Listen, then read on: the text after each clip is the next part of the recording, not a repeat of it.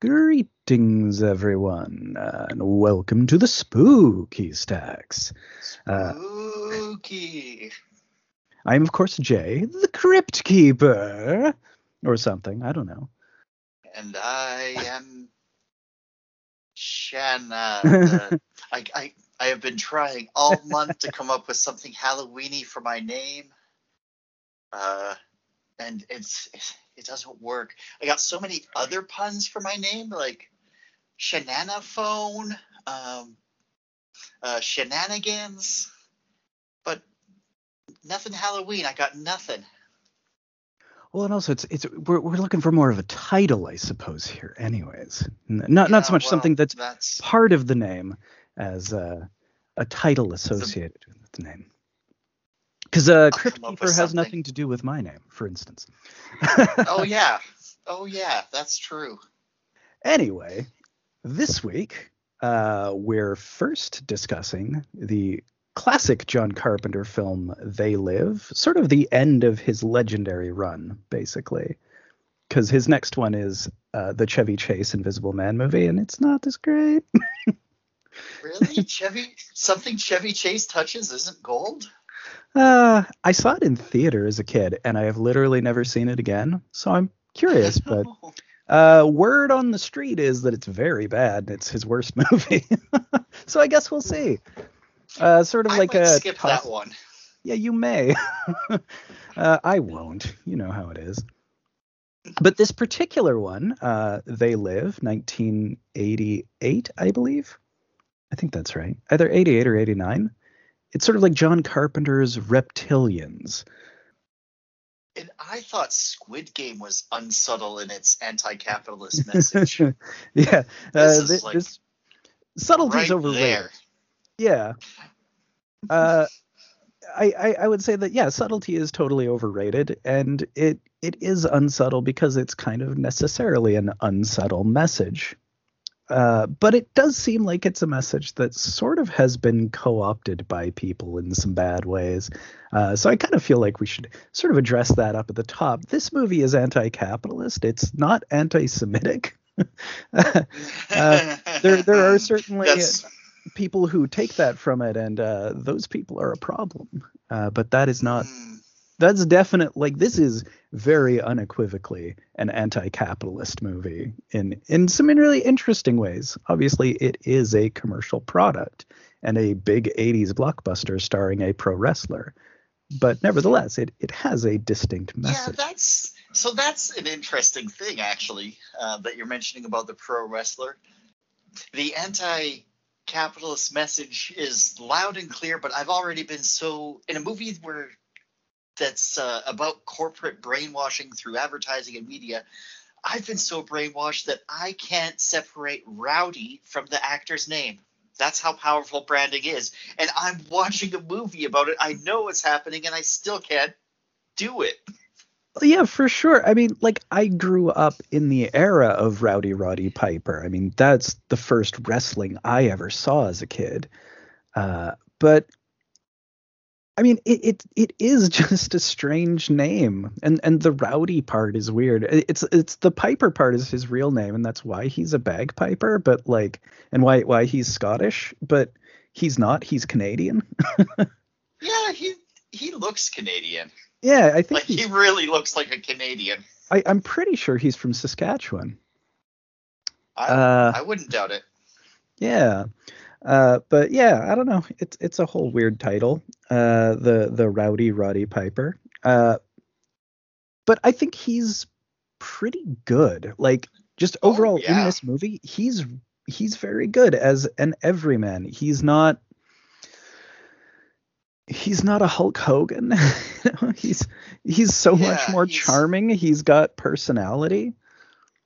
I, I feel like I feel like he was probably tempted to cast Kurt Russell in this, but because it seems like a very similar kind of to a Kurt Russell role in some of his it, other movies. Yeah, I like I've often the the first few times I watched this movie, it really felt to me like it was meant for Kurt Russell, and he just sort of ended up not being available at the time. And I'm not yeah. sure what the case is with that. Like I know he had wanted to work with Roddy specifically because he'd met him at a WrestleMania. Oh, okay. Yeah. Um, I think I think Roddy is better for the role than uh, than Russell would be, anyways. Yeah, but, yeah. I, I, it, it uh, he feels closer down to earth. Uh, even though Kurt Russell is, as an actor, very uh, good at sort of subverting the image and uh, undermining himself as a movie star, uh, he doesn't feel like he could be just a guy who works at a construction site the way Roddy does. Yeah, yeah, he, he's not every man enough. Yeah.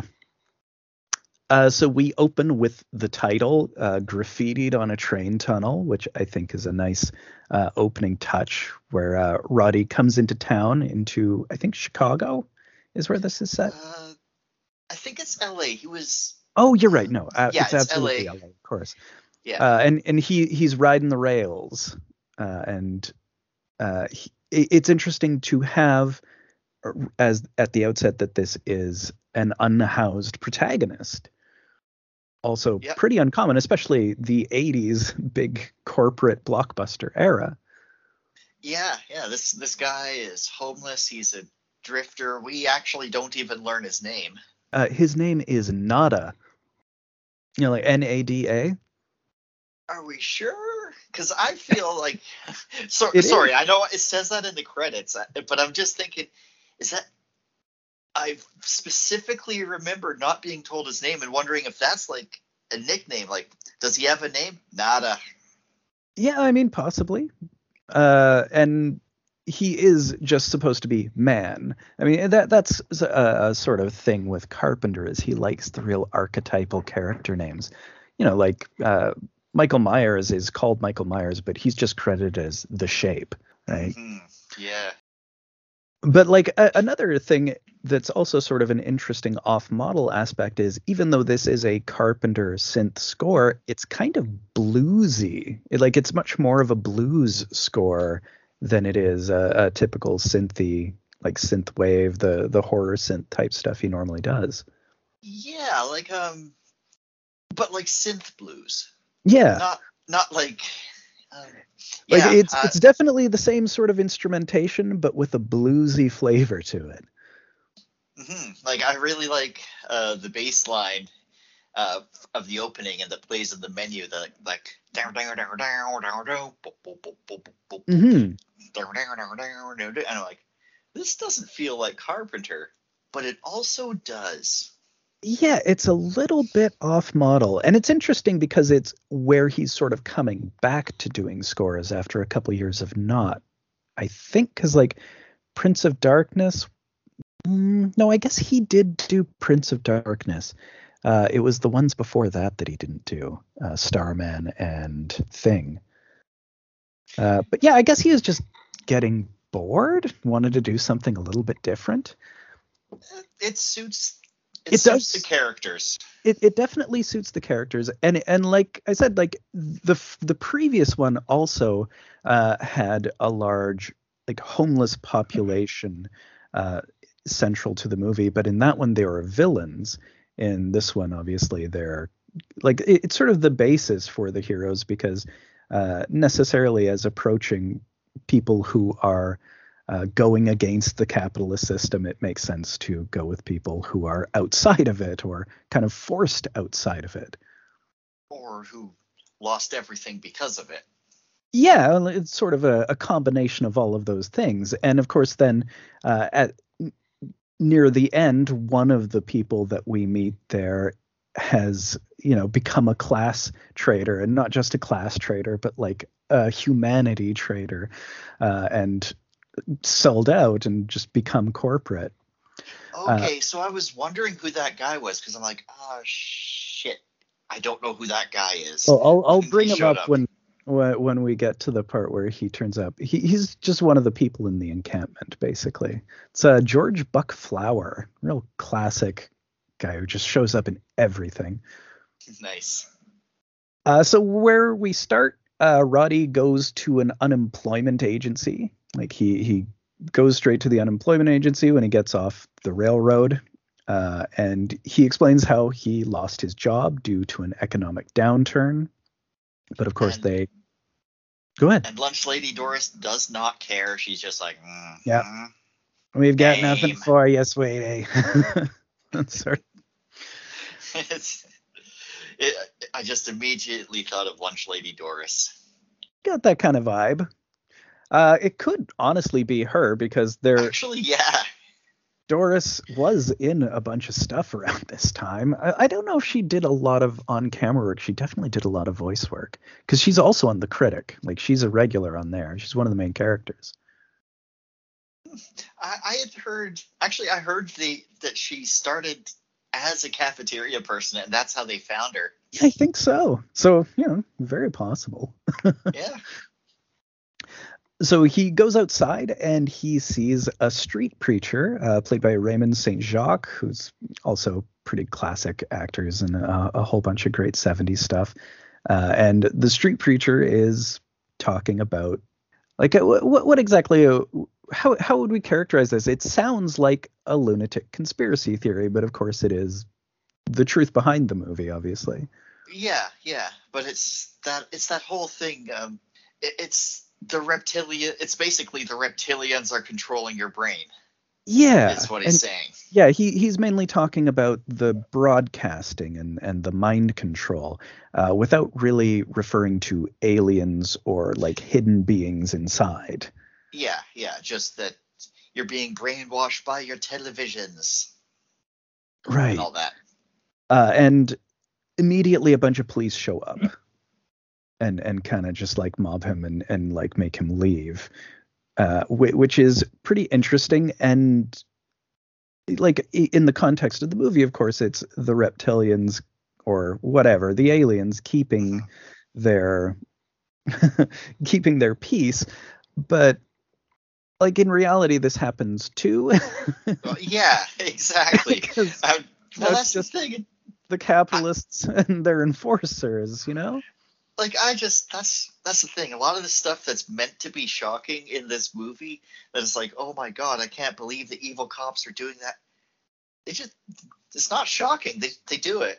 Well, yeah, and I think that's sort of the point as well, is that it's putting just a rationale behind it, but in reality, we don't have the rationale. We're just doing it. It's like, yeah. why are we doing this to each other? Uh, like, in particular, and I would say easily the most upsetting thing in the movie is uh, the the breaking up of the encampment later on, and it's just so real. It's just such an authentic thing, and it feels like yeah, that's exactly how those things are done. That's exactly how uh, the police do that. Uh, and it has nothing to do with aliens for us. So why are we doing it, right? And and that's yeah. sort of the whole point of this movie. Why are we acting like this if we don't have alien overlords forcing us to? well, we we do, but they're not aliens. they're Republicans. but yeah, so I, I really like sort of the transition here. We see Roddy next to a trash fire watching TV through someone else's window. And on the TV, there's an actress just sort of moaning on and on about the travails of just being extremely famous and how hard it is. it's like, wow. like the, the movie just gets into it so fast. Yep. And it's it's not it's so not subtle, but it needs to be not subtle because it still got misinterpreted. Matrix 4 is going to have to just be Morpheus uh, with an overhead projector saying, "All right, Neo, the red pills are estrogen." like they they should have uh, had uh, Al Gore do like a slideshow presentation after the movie or something. yeah.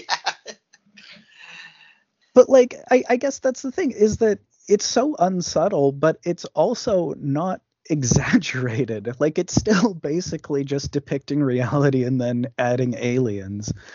So it's weird. Yeah, it it's almost like it makes more sense than reality.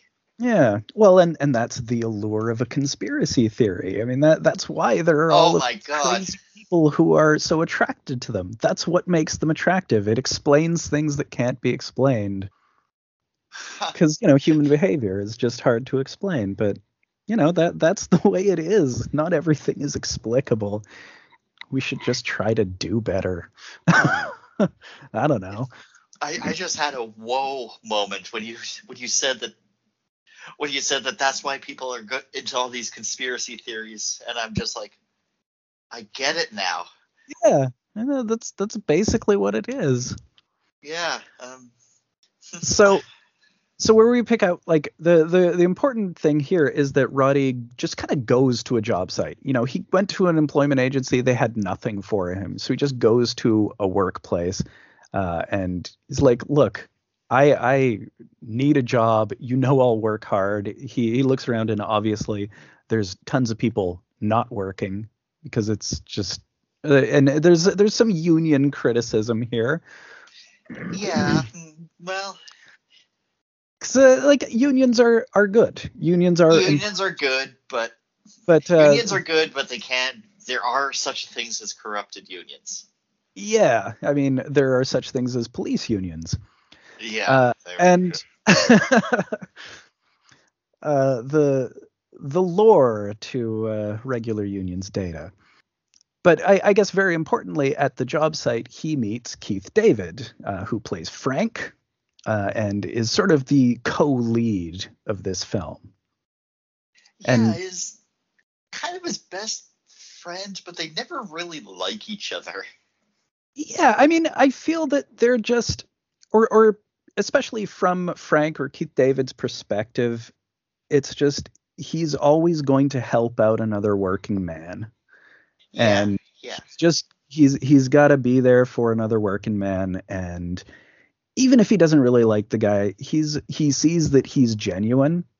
So even when like he seems to go crazy and murder a bunch of people later, he's still willing to give him the benefit of the doubt, sort of. Sort of. O- only a little bit, but like he's still gonna give him his money that he is he, that he earned by doing his work, right? right. Yeah. Exactly. And the boss is a dick to him or to Roddy, especially like at the end of the day. It's like you can't sleep here, can't stay on this site. And like, yeah, great. Was wasn't planning on it, but that's cool.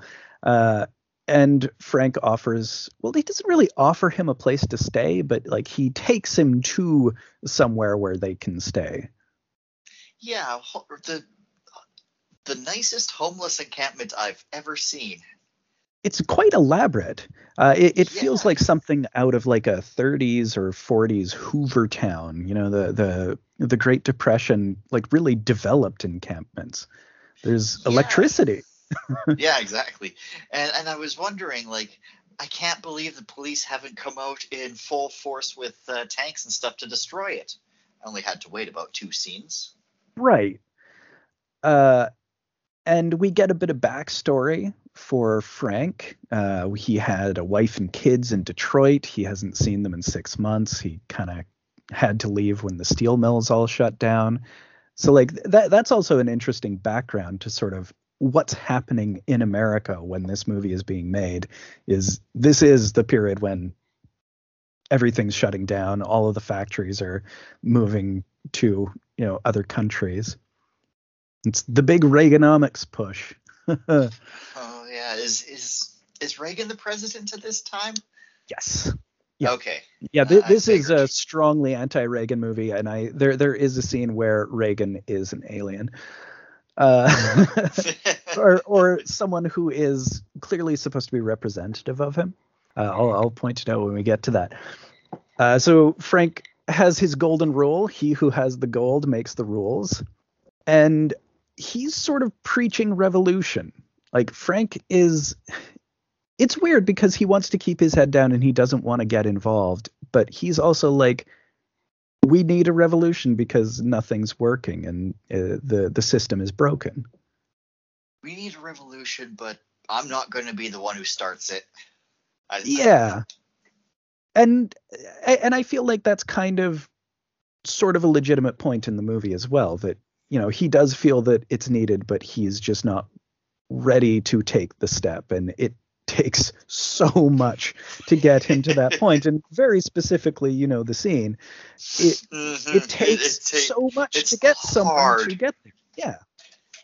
It is hard. It's like I won't be woke. I will not be woke.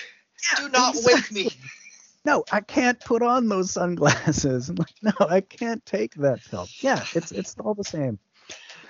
Um, and Roddy at this time is also just like not at all interested in that. Like he he wants to be patient. He's like, I believe in America. I follow the rules. Everyone's got their own hard yeah. times these days. It's it's a real white guy philosophy. yeah, yeah.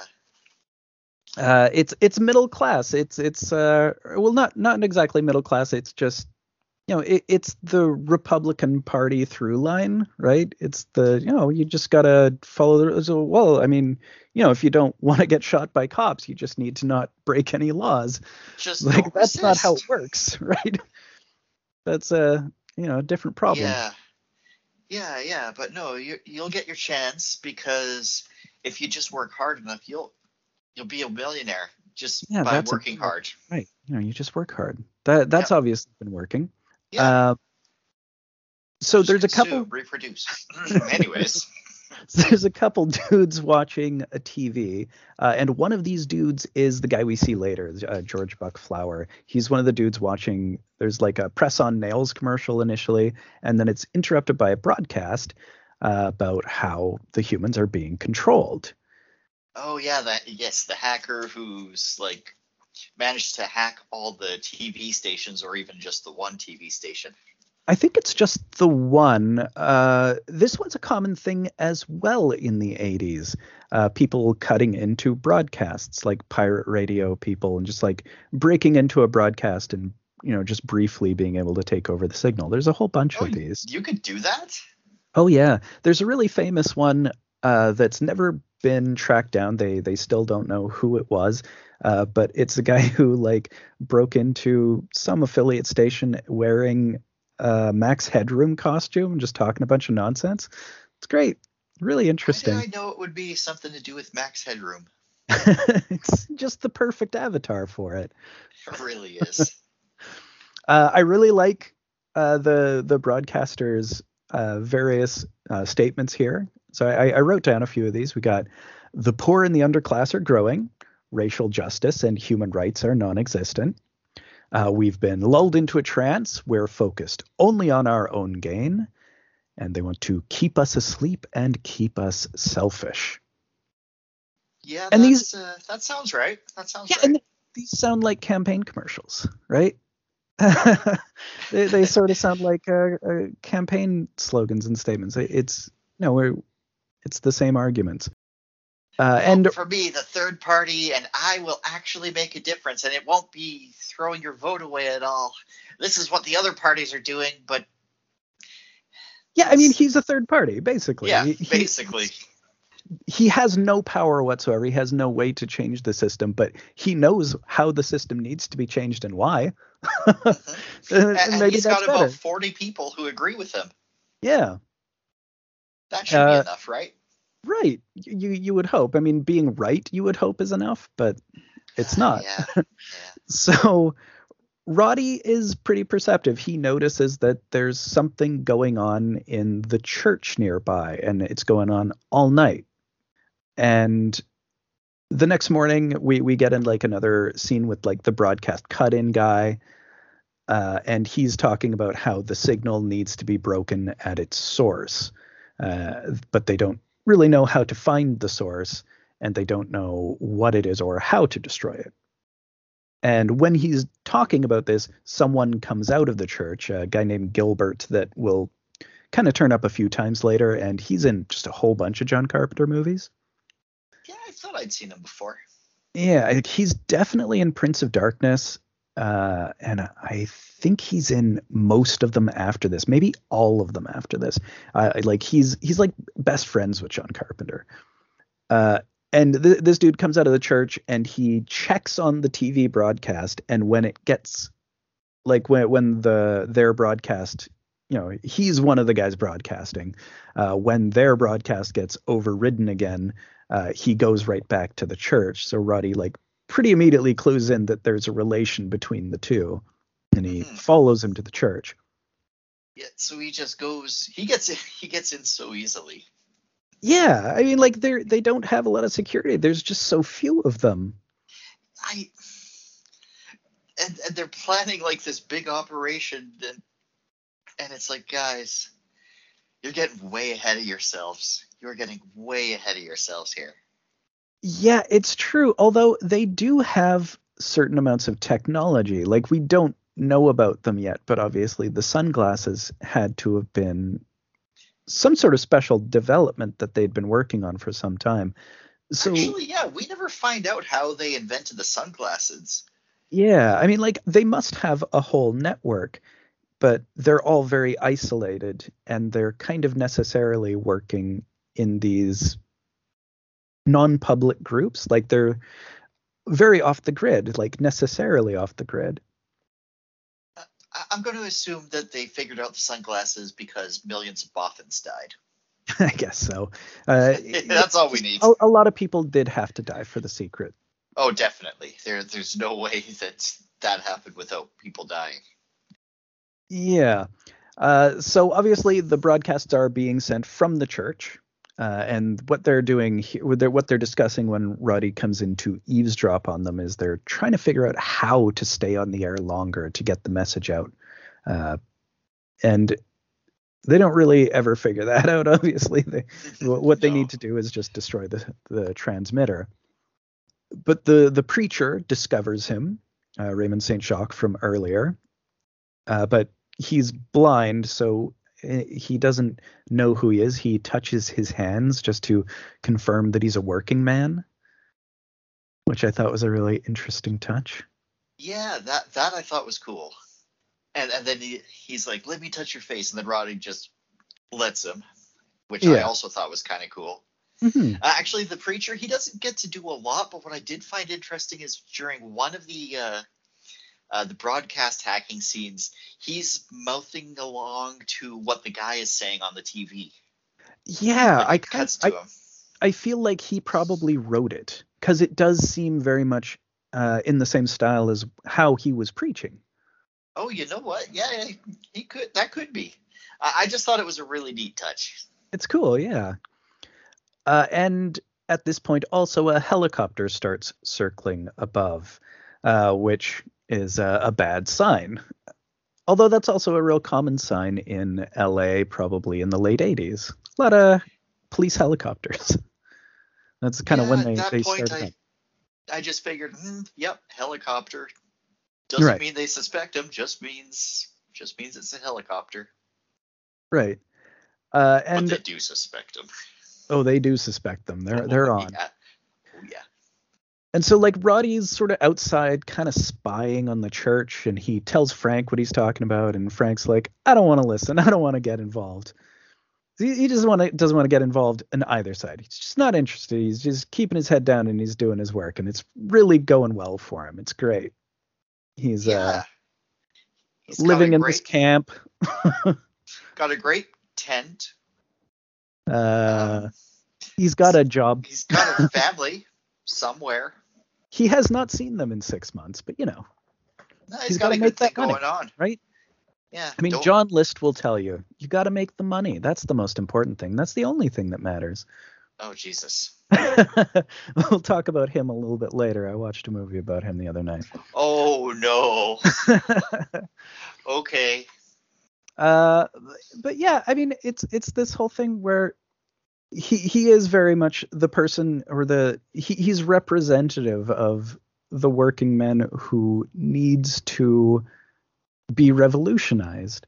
Like even though he already believes in it even though he already is sort of there emotionally he just can't make himself get involved because he doesn't have the energy. You know he, he's burnt out from working all the time and there's just know what that feels like right? And also, like, he's just he he knows that there's not a lot that he can personally do. Yeah, you know? that, that's the thing. It's like he's just he's just one man. Right, but there's so many people who are just one man. Right. Which is also kind of the point. Kind of the point here as well. Yeah, exactly. I mean, there there are also people working against them, but you know, I'll, I don't know. You, you gotta have a lot of people on both sides to uh, represent reality. It's almost as if they've uh, somehow convinced us that we can't do anything on our own. Yeah, it, it's it's like a uh, political paralysis is sort of a whole feature rather than a bug uh, in, hmm. in, terms of what they're going for. Uh, and of course, here a helicopter shows up that night uh, and immediately everyone flees the church when the helicopter turns up that night. Like they they know pretty yep. immediately. Like oh shit, it's going down. Uh, here's where the police come out in full force to destroy this homeless camp. They've even rented bulldozers, a uh, bulldozer. Cops. Yeah, it's brutal. Like it, it is quite horrifying and just banal. It, it's it's the banality of of evil. It's just so real. It, it's so much like what really happens, and it's so shitty. Yeah, yeah. Uh, uh, and like a, a large group of no, it's it's sadly not at all extreme. Uh, and also a bunch of cops corner and are assaulting the preacher and one of the other people from the church and presumably kill them because I don't think we ever see either of them again. No, we don't, do we? Uh, I like I don't, if they arrested them, I don't know what they arrested them for, but you know, maybe vagrancy. But most likely, I would assume they killed them because I think we hear a gunshot as Roddy's uh, running away because he's running down the alley past them, but then of course it gets blocked by more cops. he finds a young boy. They escape into a different building. It's almost like um, the reverse assault on Precinct 13. Yeah, he's just like just need to get away just got to get out and there's just a horde of cops coming from every direction from absolutely everywhere faceless mindless uh, mm-hmm. creating violence yep uh, and I, I wouldn't be surprised if you know John Carpenter kind of had that in mind in the first place as well. Maybe. Uh, and so like he spends the night in some abandoned building nearby. There's a stoned dude in the room. Like he gets uh, a a couple, or there there's like a, a married couple who are there as well, and they seem to take in the boy. Uh, and interestingly, the next morning, when they're picking through the wreckage of the camp, uh, one thing is left standing. The television is still standing, still playing, still on, still broadcasting. Oh, I didn't notice that. Yeah. Oh, jeez just commercials and stuff. of and course. Shit. Well, I mean, you need the TV to still be there because if anyone else wanders into that park, you still got to brainwash them. They still need to obey. Yeah. Uh, so Roddy goes into the church and he had, fa- I think he found the hidden wall the previous night. Like he'd located it but not opened it. Like he just found that there was a hollow wall. Yeah, yeah, he did, and he just put it back. Yeah, so he opens up and he finds a box and uh, takes the box, and it turns out to just be a box of sunglasses. yep, just just a box of sunglasses. Uh, movie IMAX 3D glasses. It looks like they look a lot like those, and and he looks so puzzled by it at first. It's a really excellent reaction. It's like, yeah, huh, like just what and why possibly? It just seems so useless. so he takes one pair and just he puts the rest of them in a trash can and just like hides them under some trash. Uh, but then he puts them on and sees in black yeah. and white. And uh, hmm, this is such an amazing sequence. Like the way they did it is so simple and so effective. They just you know redressed all of the sets and like shot it in black and white.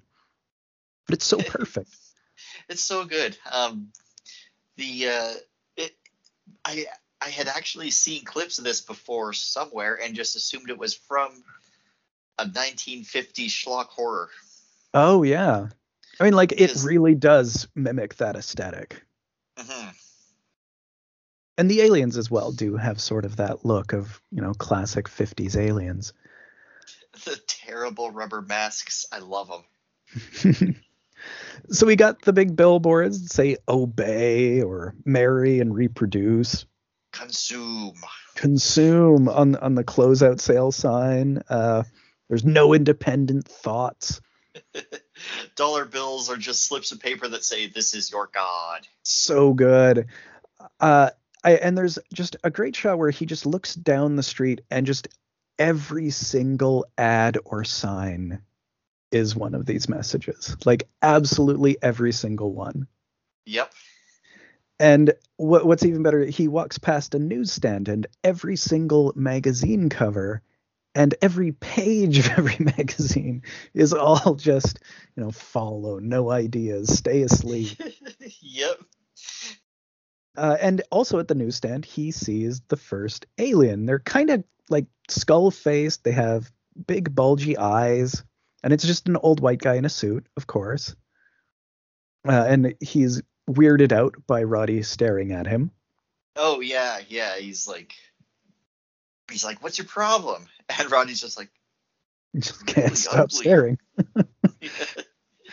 uh, the, the I also like that the the the crosswalk speaker broadcasts sleep, sleep, sleep.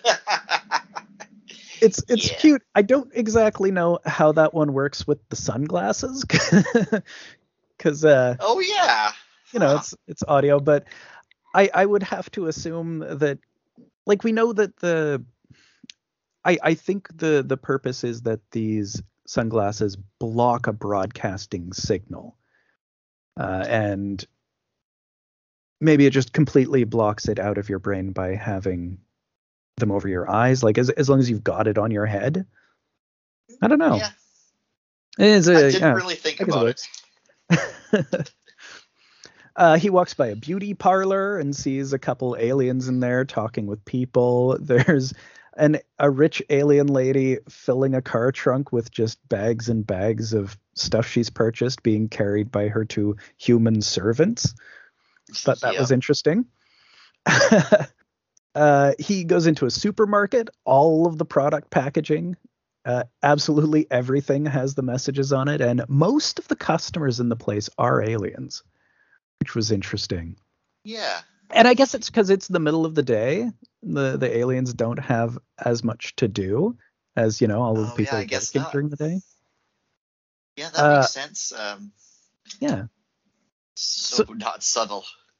uh, and it, so one of them is giving a pep talk to a human about, you know, going out and getting the promotion. And so that's easy for you to say. You got the promotion. It's like, well, yeah, he got the promotion because he's an alien. yep. Yep. Uh, this is the part where there's, I think, the Reagan alien, because there's a politician on TV and he's talking about morning in America, which was a big Reagan phrase. Mm. So if he's not Reagan, he's clearly supposed to be representative of him, and he is totally an alien here. So we don't see what the guy is supposed to actually look like. Uh, I, I think definitely supposed to be. Although much later when we see aliens of a couple other famous people, they are kind of recognizable a little bit, at least by their clothing. Yeah. So finally, a rich old alien lady bumps into Roddy, and he he finally can't take it anymore, and he says her head looks like it fell in cheese dip in 1957. It was a funny line. Uh, he's got some good ones in this. He's got a lot of great one-liners, and I, I think that's something he brought to the movie as well, because one-liners aren't really a John Carpenter thing, but like you know, Roddy wrote loads of these because you know he he's a wrestler. He wrote them for wrestling promos. Another reason why he was a good choice for this. Totally. Uh, and uh, some guy says like, "Oh, hey, hey, uh, you know, uh, l- let's let's simmer down." He's like, "You, you're okay. This one, real fucking ugly." Uh, and so the alien starts talking into her watch. She's like, I've got one that can see. Uh, and just all of the aliens in the store start converging on him, speaking into expensive watches. Uh, I really like the expensive watch as a sort of signifier as who is an alien or a traitor. yeah, that's because that's the kind of thing that you only get if you have excess. Nobody needs an expensive watch. Yeah, no one needs like a big expensive gold watch. Like some people get it as a retirement uh, gift, you know, when they work somewhere for 60 years, but you know, that's yeah. different. no, you don't have one of those unless people. you got money to spend. Yeah, I, I thought that was a really clever one, a really clever symbolic choice. Uh, just in that, you know, it, it is just a, a perfect luxury item, and like even more so with time, because people just don't even have watches these days. Yeah. Who needs yeah. a watch? Everyone's got a phone. Well, now you got the Apple watches too, which right. I don't, I don't get it. Now People we're at the point where I'm old enough. I, I this is the point where I'm old enough where I'm no longer with it. Yeah. I, I have not been with it technologically for a long time because I don't even own a phone, so I can't even comment. So he leaves the store, and immediately a cop comes at him, uh, an alien cop, of course. Mm-hmm. Uh, both he and the partner in this case are aliens. Like, where'd you get the glasses? Tooth Fairy. I, I do really like that the cops like, listen, you look as shitty to us as we do to you. that was a pretty funny line. Um, but like he's wanted to get him to a second location. He's like, yeah, let's mm-hmm. just go someplace quiet where we can talk this over. And I don't know if he's if they're trying to take him somewhere to off him because I think they really think that they can just buy everybody out. Well, so far they've been able to. Yeah, and like in the scene, like certainly when I was watching it or whenever I'm watching it, really, I'm thinking that it's threatening, like he's going to take him somewhere to kill him. But when much later, you know, some of the developments later on with all of the people who are working with them, I do kind of wonder if they're just planning to just throw money at him until he agrees. It's weird. Yeah, um, yeah, I assumed murder, but it could be that. Yeah. Uh, so Roddy clotheslines him, which I thought was so great. Yes. Uh, just the the use of wrestling moves are fairly sparing in the movie, but they're always satisfying when he uses them. They're they're actually really well done. Mm-hmm. Yeah, it's a lot of fun to watch him just like lift somebody up and power bomb him, or do just a running clothesline on a cop. yeah. Uh, so then he takes the cop's gun, he shoots both of them, and then he takes the shotgun from the front seat of the car. Uh, and then soon more cops are arriving immediately. Like there's another cruiser coming around the corner. So this is when he goes into the bank. Oh yeah. yeah. And I'd say like this is the most famous scene in the movie, other than the big fight. So he says, he says, "I'm here to kick ass and chew bubblegum." It's actually all sorry. It's it's weirdly enough, it's the other way around. Is I have come here to chew bubblegum and kick ass. oh really? I always thought it was the other way. Okay. It normally is. This is the it's it's weirdly just this one. He has it switched around. Hmm. Very strange. It, it always throws me because it always sounds kind of strange, like he's shooting a wrestling promo rather than it, it feels like a very different delivery from the rest of his lines. Yeah, but it's awesome. Oh, it's so great. It's iconic. Uh, and he just starts blowing away all of the aliens who happen to be present in the bank. Uh, and this is also when we realize that the watches are also a transporter because one of them reports him in via watch and then turns a dial and vanishes and here I've got to wonder what uh, what Roddy's long term plan was. Is he just going to shoot every alien he sees? Because I don't think that's tenable. It really isn't. And I don't think he is thinking. He's just kind of been taken by the moment and now he's sort of purely reacting.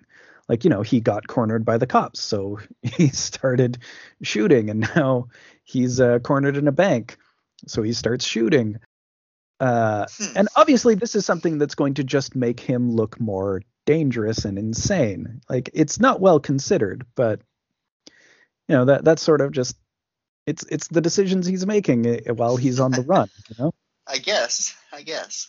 Uh, one thing that I thought was really interesting, or just like a nice little tiny touch, is on the police car door where it says to serve and protect, it says obey. of course it does. Because it's advertising for the police. Uh, uh, so he gets out the back door of the bank, and there's a little UFO with a camera following him, which I guess he's only able to see because of the glasses as well. Because like there's a few things like that. Sometimes there are additional things in the sky that he can see. Yeah, um, I figured the UFOs well, at first I thought it was the helicopter was the UFO, but then he just shoots it down with one shot, so it's clearly not that. So I guess they're just invisible drones. Yeah, I guess so. Um, and and it's interesting that I guess they're cloaked by the same signal that cloaks all of the aliens. So they're just constantly surveilling people. While he's getting out of there, he runs into a human cop and he disarms him instead of shooting him.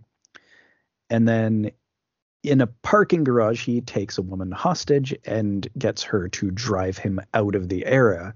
Area, uh, and this is Meg Foster as Holly, another important character here. Uh, yes, she threw me for a loop at first because I thought it's like, oh, is this going to be the love interest that uh, that falls in love with him, or or what? Because I, I didn't think it was going to be that kind of movie, but then it turns out it's not. It's just yeah, some... no, it's it isn't. uh, she's but got, they they want us to think that. Yeah, she's got very striking eyes, Meg Foster. Yes. Very yes, very unusual, very bright. Uh, so he takes her hostage and has him or has her drive him back to her house because uh, just police are completely converging on the area. We see them uh, showing up all over the place. And she's very calm, all things. She's considered. very, very calm about it. And like when he gets out, uh, we we see a shot of like the neighbors reacting and watching.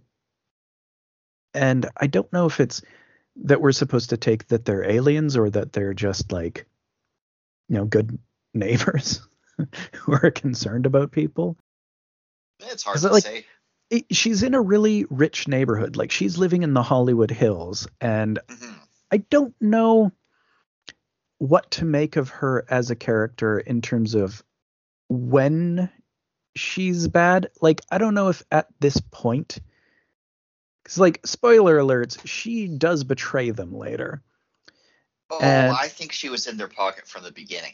Yeah, I do too. So like I kind of wonder if the people that she's seeing or that like the people who are watching her her neighbors are also aliens and like this is just an alien neighborhood? Oh probably. I mean or rich neighborhood in the hollywood or alien or alien sympathizer neighborhood. Right There's a lot yeah, of those yeah. around. Certainly. Uh, and so he tells her about the glasses uh, but of course she just you know she's not willing to listen and she won't put them on but here it's it's not even it's it's not like the fight later. It's just uh you know, if I put them on and uh, say that I see what you see, will will it make you stop? And you realize that like it doesn't matter what she says. She she makes a point of just her input would not be uh, meaningful. That she would just be pretending for him, so don't even bother. Yeah, basically and he's just like have it your way. And she's like no your way. You're in charge. You're the one in charge here. Mm-hmm. it, it, she's very experienced at being kidnapped it seems like. Yeah. And she says that she works for a tv station which is uh, also a red flag. Yep. There's a few of those and like she gets up to or he gets up to turn on the TV and she immediately hits him with a bottle and what a stunt here great yes. stunt yeah she uh she hits him with the bottle and knocks him out the window. Through the like crashes through the window. yeah, window. through the window. Through like he, a second floor, I want to say. Yeah, and he lands third. on like this hill and, and goes sliding rolls. down. Yeah. and like it's quite a stunt. Like it, it it's so unexpected because you know he's just getting up to turn on the TV and then all of a sudden there's a crash and he's rolling down a hill. yep. uh, and she calls the police and he hides out under uh, just someone's house and like you know it's it's these these houses that are on the Hollywood Hills so they're like uh, they're on on on, on stilts. Stilts basically. So he's just like hiding under one of those. Uh, and of course, he lost the sunglasses. He left them behind in her apartment. That's okay. He remembers where he uh, put them in the garbage can. The other ones. Yeah. Oh, that was a bad hiding place. That was not a good hiding place. So next day he goes to find Frank at the job site. He's like, "I've got something I need to show you." Uh, and he goes to the alley where the trash has already been picked up, but the garbage truck is still there. Uh, oh, so, yeah. so he has to dive into the the garbage truck to find them, uh, and he, he does ultimately get dumped out with all of the trash, but he does manage to find them, thankfully. Yep, yeah. So there's just all this trash just all over the floor of the alley. Garbage truck drives away. It's like, eh, I loaded it. It wasn't my job to make sure it stays loaded. Nope. These are real working people. it's not aliens driving that truck. Nope. and Frank shows up with his week's pay. He's like, "Listen, I, I don't want to be involved in this shit. You just, you're, you're a wanted fugitive. You murdered two cops and just a whole bunch of people in a bank yesterday. This is the money that you're owed, but I'm leaving now." And he's like, "You gotta put on these glasses." No, I don't gotta put on anything. I I really like just the very rapid escalation of this. It's like, try these on, put these on. I'm telling you, you dumb son of a bitch. And then Frank punches him in the face, and then they're off to the races. Okay. And oh my god, this fight! wow. Uh, I can't.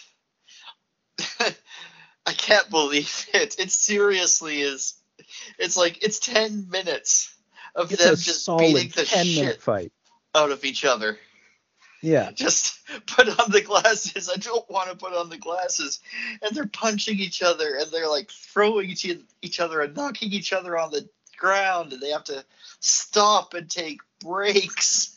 And like they're both really huge built dudes. Like they're buff and like they're just genuinely beating the shit out of each other.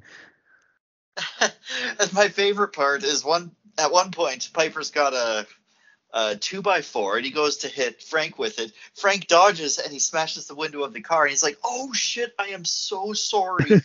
he starts laughing too, just so surprised that it happened. Uh, I, I also really like the line, "I'm giving you a choice: put on these glasses or start eating that trash can." uh, yeah, it's it's so great, and it, it does feel purposeful that it's such a long fight, and it is it's just such a just a beast of a sequence that it takes so much convincing just to even start to try to look at another perspective. Yeah, um, it's not subtle. It's not subtle. oh, but man, ultimately, but Sorry, go ahead.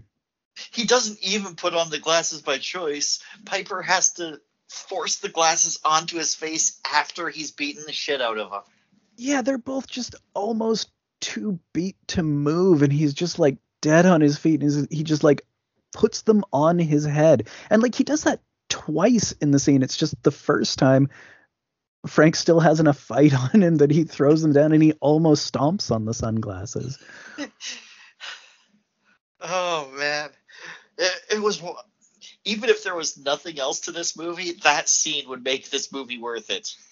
Yeah, it it is legendary for a reason. Like this is one of the most parodied fight scenes of all time. It's been done so many different times in in other movies. or like TV shows. I know South Park did it. I'm pretty sure Family Guy did it in full with like the chicken. Oh, that's what that is. Yeah. Uh, I well, I heard about it. We talked last week. I I saw Saints I Row. heard about this fight from a video game. Yeah. Yeah. Yeah. Like it's it's so heavily parodied. It's just it's just such a crazy fight scene. It's so unreal how long it goes. Yeah, because none of the parodies can go as hard as the scene actually goes because nobody has that kind of runtime to just spend on this. Oh, it's so great. And like in the script, uh there, there was no there there wasn't like blocking or anything in the script. It was just two pages and one page said fight. second second page fight continues. and a lot of it does feel like a like a wrestling match between them. Oh yeah, absolutely. I mean, because like, they like both, they're using wrestling moves. yeah, sometimes. they're they're using a bunch of those, and Keith David has kind of the physique of a wrestler, even though he's not himself a pro wrestler. Like he's a big dude. He does feel like he's that tough of a guy. He has Oh, the same sort of physique. So finally, they're they're like, it, I really love the sequence of them just walking down the street together, just so beat to shit, both with their sunglasses on. yeah. Just they're completely beat to shit. They're both just bloody, and Keith David is like absolutely marveling at everything around him. It's like, what the fuck? But they're so dead. They're so destroyed. It's like, man, immediately they regret, like, why did we have that stupid fight? Fuck. Now how are we gonna? Now how are we gonna do something about this? God damn it!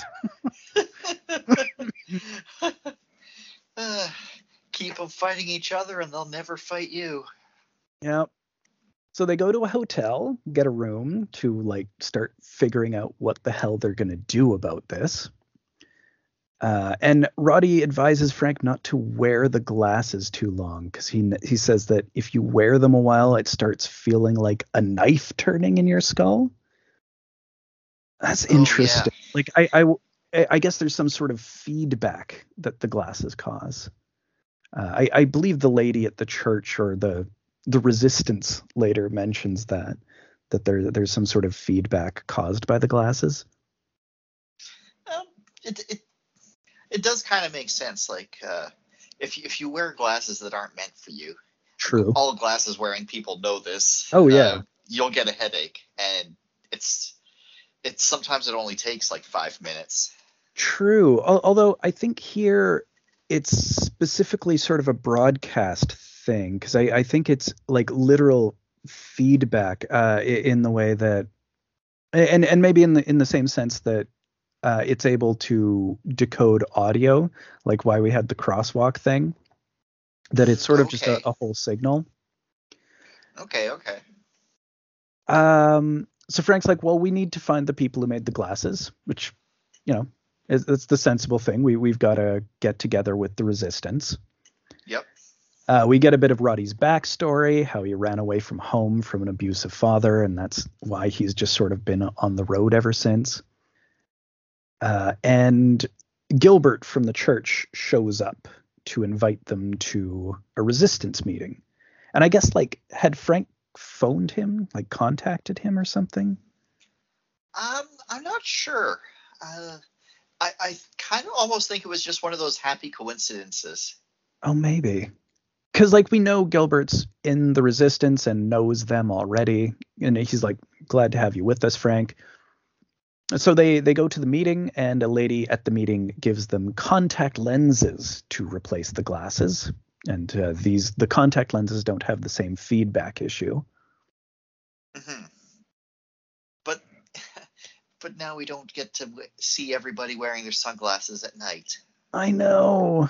And we we don't get a, any more of like the black and white stuff either. We just kind of see aliens as they see them, which is uh you know I, we we got a really good amount of the effect, and it's obviously a really hard effect to do just time wise.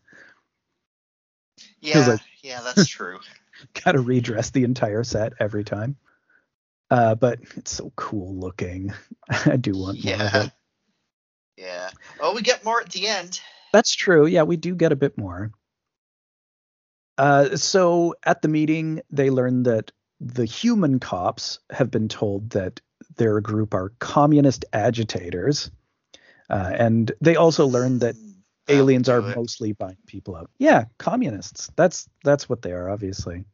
And you know, this is an anti-capitalist movie, so know, within the metaphor, they would be communist agitators. Yeah. Why is that illegal? is that something that uh, can you have can't be a communist? Like yeah, right. It's it's not good. It's bad. You just yeah. don't don't yeah. be communist. No. Not allowed. It's uh, not good. And we don't also be learn communist. We also learn that they're polluting the world to match their no. atmosphere, right? like they're they're creating pollution so that the world can be as shitty as where they live. yeah, yeah. Yeah, I, I thought that was a neat a neat touch. I was like, well, it makes more sense than the real reason we're doing it. Yeah, I guess so. For money. Capitalism. Yeah. Yeah. Uh, is like we could be food, we could be pets, uh, but all we really are is livestock. Uh, and they're they're trying to figure out how to locate and shut down the signal, since obviously they're just not able to get through much with these broadcasts, and the signal is always overriding them. Uh, but notably, uh, Holly is there. Yeah, that's interesting because when Holly is here, um, we hear the per we actually hear the person uh, like giving out whoever's talking, giving out advice or whatever, saying, "Hey, if they offer you a position, by all means accept, uh, get to know them, like learn their weaknesses and all that." And I'm, and it's right here. I'm like, hmm. I bet they offered Holly a position because otherwise, how does she even know about this place? Well, like I, I think so. The idea that w- when we had that shot earlier, when Roddy rolled out the window and when it cut back to show that the glasses were left in her living room i think oh. those are sort of there as a oh. hook that like maybe she did put them on and learn the reality so right, right, there's right. sort of like it could be yeah yeah i forgot about that okay right. i, I uh, still thought that it saying it as the camera was looking at her was pretty oh yeah yeah no i i agree pretty on the nose yeah, and, especially with what happens later, I, I think it's pretty clear that she is infiltrating them already at this point. Uh, she probably has been working with them for some time because she's, you know, she's a programming director for TV. There's no way that she's not part of it. So aliens raid the meeting, of course. Almost everybody there is massacred, although our main characters all escape. Yeah, th- this is another brutal one. They just they're guns blazing here. They're they're not uh, even worrying about the pretense anymore. Yeah, and I guess it's also these people are the resistance. They can't be bought out, so there's no point. Mm. Yeah, that too. Yeah. Uh, so they get trapped in an alley, but uh, Frank has gotten, or they, they've gotten a hold of one of the watches. Uh, I guess someone in the meeting had one. Oh yeah, and and it uh, I think it malfunctions and opens up a hole in the floor. Yeah, like it's sort of the way their their watches work. They they do open portals or transport, and I guess if there's a damage to the watch, it will give you a portal just in case. And uh, they escape into it, and it's a secret underground corridor, which seems to go on forever. Yep, just a big underground corridor over the entire or under the entire LA. Yeah. Probably under the whole country. Probably, or or sec- a bunch of them. And they come upon a large formal dinner inside for the human power elite. yep. Um, there's they're just celebrating like, yeah, go us. We made money by selling out our race and our planet. Yeah, profits are up 39%. We've crushed the West Coast terrorist network. and the guy saying, by 2025 we'll have control over the whole world. And i'm like oh wow you're ahead of schedule. Yeah. You uh wish you were efficient at being good instead of evil. Yeah. You had some kind of like good plan for humanity? Yeah. Because humanity doesn't seem to no uh so they they run into one of the homeless people the uh, Buck Flower again, but now he's in a suit and tie and he's drinking champagne because he's been recruited and bought out by them. I'm not really sure what they had, what he had to offer them exactly, because he kind of uh, screws them here, not on purpose, but by accident. Oh, maybe he's the one who sold out the church. Oh, could be. That that would make a lot of sense, actually. Yeah, because he was at the because that's he was, the one who was outside probably, watching TV. Yeah. Yeah, he'd probably know about the church. That makes sense. Uh, and he assumes that they've been recruited too, so he just shows them around, which is very helpful. Yep. Uh, there's a transporter to Andromeda, which is where the aliens come from, uh, which is cool effect. You know, just a, a it's it's this space transport from underground. Uh, yeah. Just interesting visual thing. Mm-hmm. Like a, a trans-dimensional gateway or something. Yeah, I thought it was pretty neat. Uh, so then uh, he also takes them to the signal source. Like, hey, uh, what's the source of the signal? Oh, you show us that too. That'd be fun to see. the guy's really dumb, so he does and uh, you know there there are guards there, but like Roddy's, oh, I thought we just might be able to see the inside of the studio. That that would be cool. And the guards obviously say no, so he shoots them. and uh, here they raid the, or it's just Roddy and Frank uh, storming the TV station after uh, Buck just uses his watch to disappear. Uh, and as they go, they're just gunning down whichever ones are aliens that they see.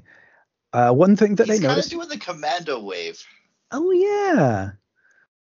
Uh, one thing that I noticed: the alien soldiers are talking into Ghostbusters PKE meters. Just reused props.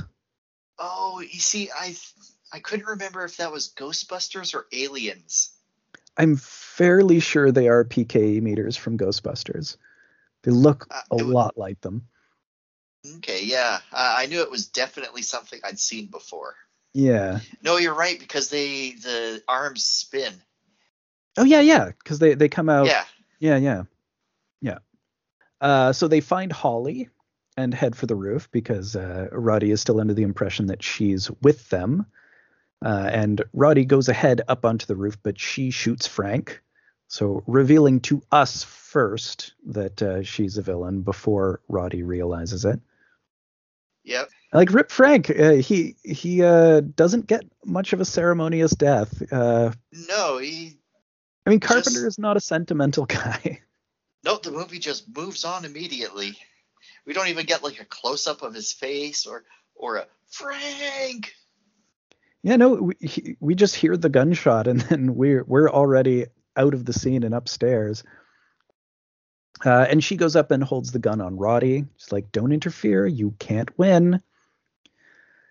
Uh, but he has a gun hidden up his sleeve. He shoots her. Then he shoots the transmitter, uh, and then he is shot. He's uh, shot by troops from a helicopter while the transmitter explodes. And as he's dying, he just gives his middle finger and says, "Fuck you." so good, really excellent. Uh, Frank does not get a ceremonious death, but you know, Roddy has earned that much, you know? Roddy has to give a last fuck you. Yep. And then we just get our final montage of uh, the TV broadcasts changing over, uh, revealing the news anchors as aliens, looking really gross. We see people in bars noticing that some of the people in the bar is an alien. People watch, and uh, the aliens don't notice the change on TV. Yeah, yeah. Until somebody says to like the news anchor is like, "Oh my God, you look terrible." uh, and within the, the montage of stuff, very funny. There's Siskel and Ebert and their aliens, and they're complaining about John Carpenter films being too violent. Yeah, it's a really nice little bit of self-referentiality. Like it's not something that I feel Carpenter does often. Like I don't even know of any other instances of it, but that one's really I good. I don't think so, but that's a, yeah. I I've never seen one, but yeah, that's good. Spot on. Uh, and all the uh, all the um, all the obey stickers are visible to right. everybody. but it's all in here. It's all in color, and the aliens yeah. are this like gross kind of blue red color. Yeah, they look sort of bloody. They're very like they they look like a bloody skull, but like with a bit of like blue on it, like some tar or something. They're so gross looking. Mm-hmm. and then the very final moment, there's a lady having sex, and she's also watching TV and she sees an alien on the commercial and she stops. It's like, what the hell? And then, you know, it pulls out and she's riding an alien. like, hey, what's wrong, baby? And that's the end. That's the final moment of the movie.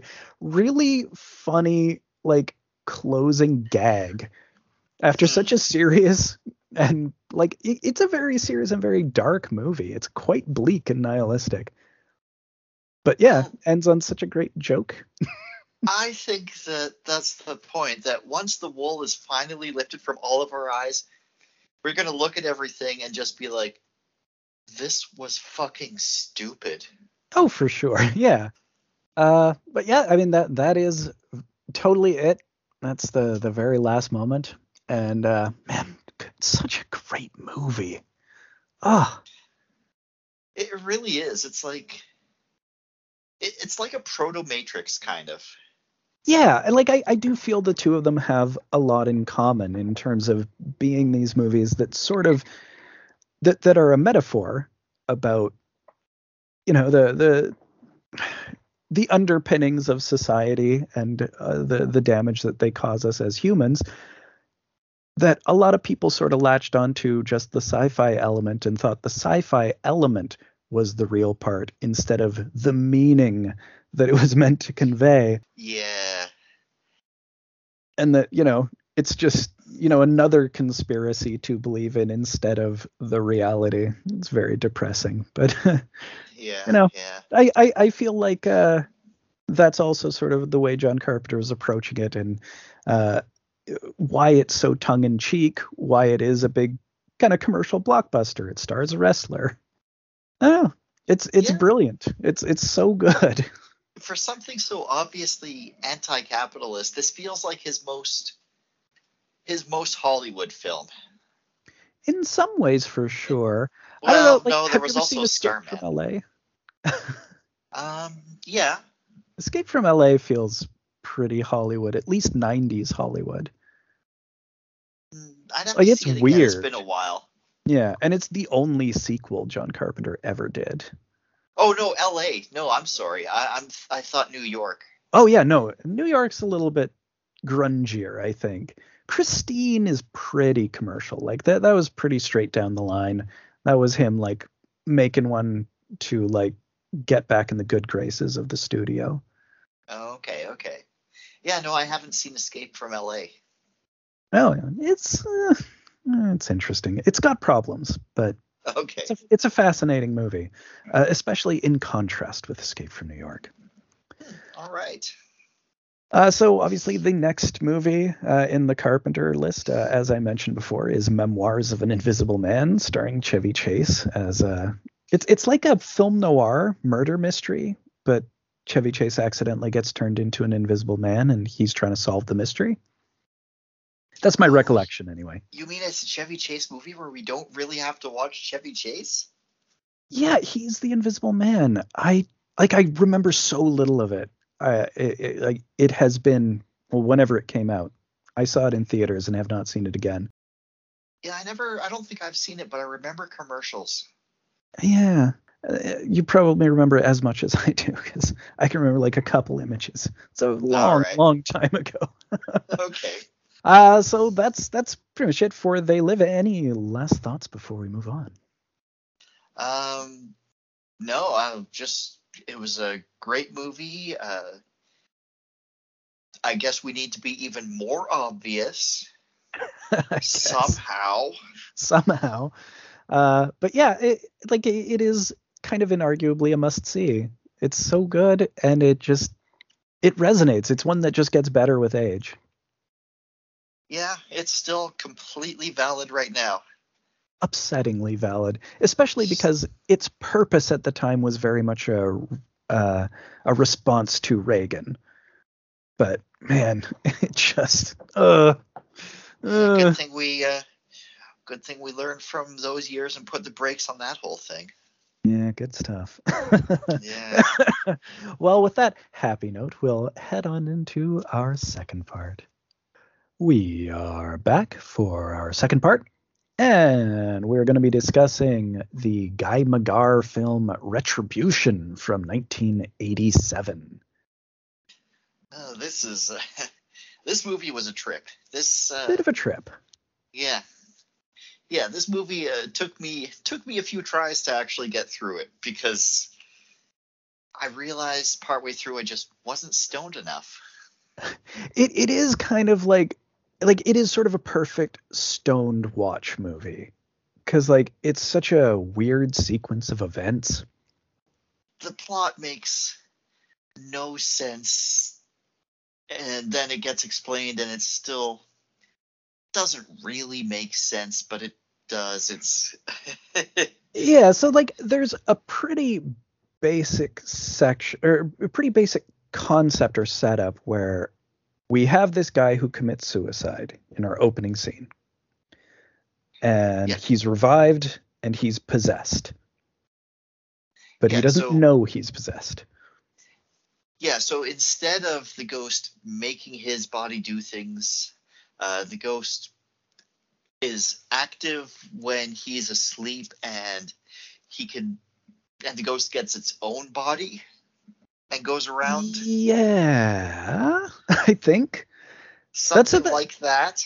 Yeah uh because the it, it's like this spirit version of him that's like neon blue and green and just doesn't seem to be bound by any physical laws because it can cause anything to happen too yeah he has poltergeist powers and he he has a lot of poltergeist temper tantrums yeah like he, he's just got the power of vengeance behind him i guess or retribution retribution uh, so what we open with, and this is really the only part I clearly recall in terms of the sequence of events, is we have our painter guy.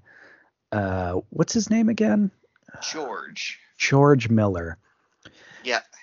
And he goes up to the roof of his apartment building and he's threatening to jump and he's waiting long enough that a bunch of paramedics show up and a crowd shows up which is very important because, uh, of course, they're able to save him when he jumps off the building. Oh yeah, yeah. So he's he's jumping. Uh, they've like they've got the whole nine yards. They've got the spotlights on him. Uh, he's making a big deal out of jumping, just being a real drama queen about it. Honestly, it's funny how people do that. Uh, and yeah. they're about to put in like a net or a trampoline or something, but he sees them doing it and finally he just kind of decides to act and he jumps and lands on a car instead. But he puts his glasses down first. Yeah, that's weird. Yeah. So they uh they've got the defibrillator going and uh oh, uh this is I think just after the hilarious PowerPoint logo uh oh, yeah. retribution shows up on the screen yeah, pretty lo-fi. yeah. This movie, its its effects have a lo-fi charm to them a lot of the time. Like the gore effects are pretty decent, but a lot of the visual effects are more just character. Like the oh, yes. like him turning different colors and all of the different stuff. Like that's clearly just like, well, we need to make it look like something. Uh, we don't have money to do it with makeup. Just play with the image a little bit. Sure. so uh, what so, happens here? Uh, so yeah, he's he's being revived by the paramedics. He's going towards the light, but the light is green, and then suddenly, superimposed zombie face jump scare. uh, never mind, he's not dead. Now he's in the hospital, but he's got a dream of what looks like a mob hit. Right. Uh, we don't really see clearly what's going on, but it looks like some mob guy is getting shot. Yeah, and ultimately a lot more than shot. Oh yeah, yeah, but they kill the hell out of this dude. later. Right. they really fucking killed this guy. They killed him so hard. Like he had to oh, come back. Oh yeah, yeah, yeah. He just couldn't just let this shot. insult. Yeah. Who could let this kind of insult stand? You got to come back like, from the dead for one like this. Like, dude, you did not need to do this. That was just mean. Yeah, I just owed you money, guys. Come on. so in the hospital, he he's got this uh, lady doctor, and it looks like she's going to be the love interest. Um, he's helping her, or she's helping him uh, recover from being broken from a fall from the top of a building. Yeah, it's quite a fall that he takes. It's it is kind of miraculous that he survives at all. But he's mm pretty like he he is not super harmed by it or or at least by the time we catch up with him he's pretty much entirely healed. He has a limp now. He has to yeah, walk with a cane but that's he's got a limp. it. Yeah. And i feel like it would be a lot more. I mean like the building he jumped off of when i was a kid i saw someone who had jumped off a building uh, about this size. Like I, I was I, I, I was in a building where someone had jumped off uh, and oh, saw it, and uh, they did not survive, and they would not have uh, been revived. So, so like, it, it does seem like maybe more than he could survive, but I don't know. Maybe he just landed just right. Maybe the car cushioned his fall enough. Some sometimes the one I'm the one I'm thinking of. The guy fell on rocks. Uh, that'll do it. That'll do it. yeah, yeah but yeah, uh, he's kind of okay, but he's still very depressed. Uh, and what exactly, like, I, I can't uh, remember what it was. nightmares. Right. He has these nightmares, and but he doesn't ever want to talk about them. And the doctor is like really pushy about like, have you seen any faces, any names, anything like that? We need to get to the bottom of these nightmares and he's just like, mm, no, no, it's okay. It's weird. It's like the doctor knows what the plot of the movie is going to be. He's like, well, we just need to find out who's haunting you. Yeah, like I thought she was going to be in on it with how insistent she was on everything, but no, she's just some rando doctor. She's just read the script. She knows where it's going. yeah, so um uh, let's see. So we find out that this girl Angel has been calling after George uh, while he was in the hospital. Angel is, and he's just like, oh, just a friend. Yeah, a girl from the apartment building. Yeah. Um, and then uh, her coffee uh, flips over on its own. This mm-hmm. is, I think, the first time we see his uh, his poltergeist, poltergeist powers. powers. Yeah. Yeah. Um, so he gets out of the hospital, and we find out his friend Angel is a sex worker with the 80th hair, 80sest hair that's ever been 80s hair. Oh yeah, a lot so, of good 80s fashion in this movie. She's so like, she is so the 80s. Just mm-hmm. if the decade was a person. She's got kind of a Cyndi Lauper vibe. Yep. Oh, and at the uh, at the hotel where he was staying, he was living there. Uh, they've got all these characters staying there, including this dog with a costume and glasses uh, sitting at the counter. Of course. Um, a landlord who is perpetually wearing curlers and a bathrobe. Yeah, I mean that, that's kind of the the standard landlord cliche. I feel, or yeah. landlady cliche. Um, that's I think that's all we meet for now. But we do. The rest of them are just people who just look like people. Yeah. Like the kind of weirdos who'd be staying at a hotel like this. Not to cast any shade on weirdos staying at a hotel like this. I was a weirdo staying at a hotel like this once.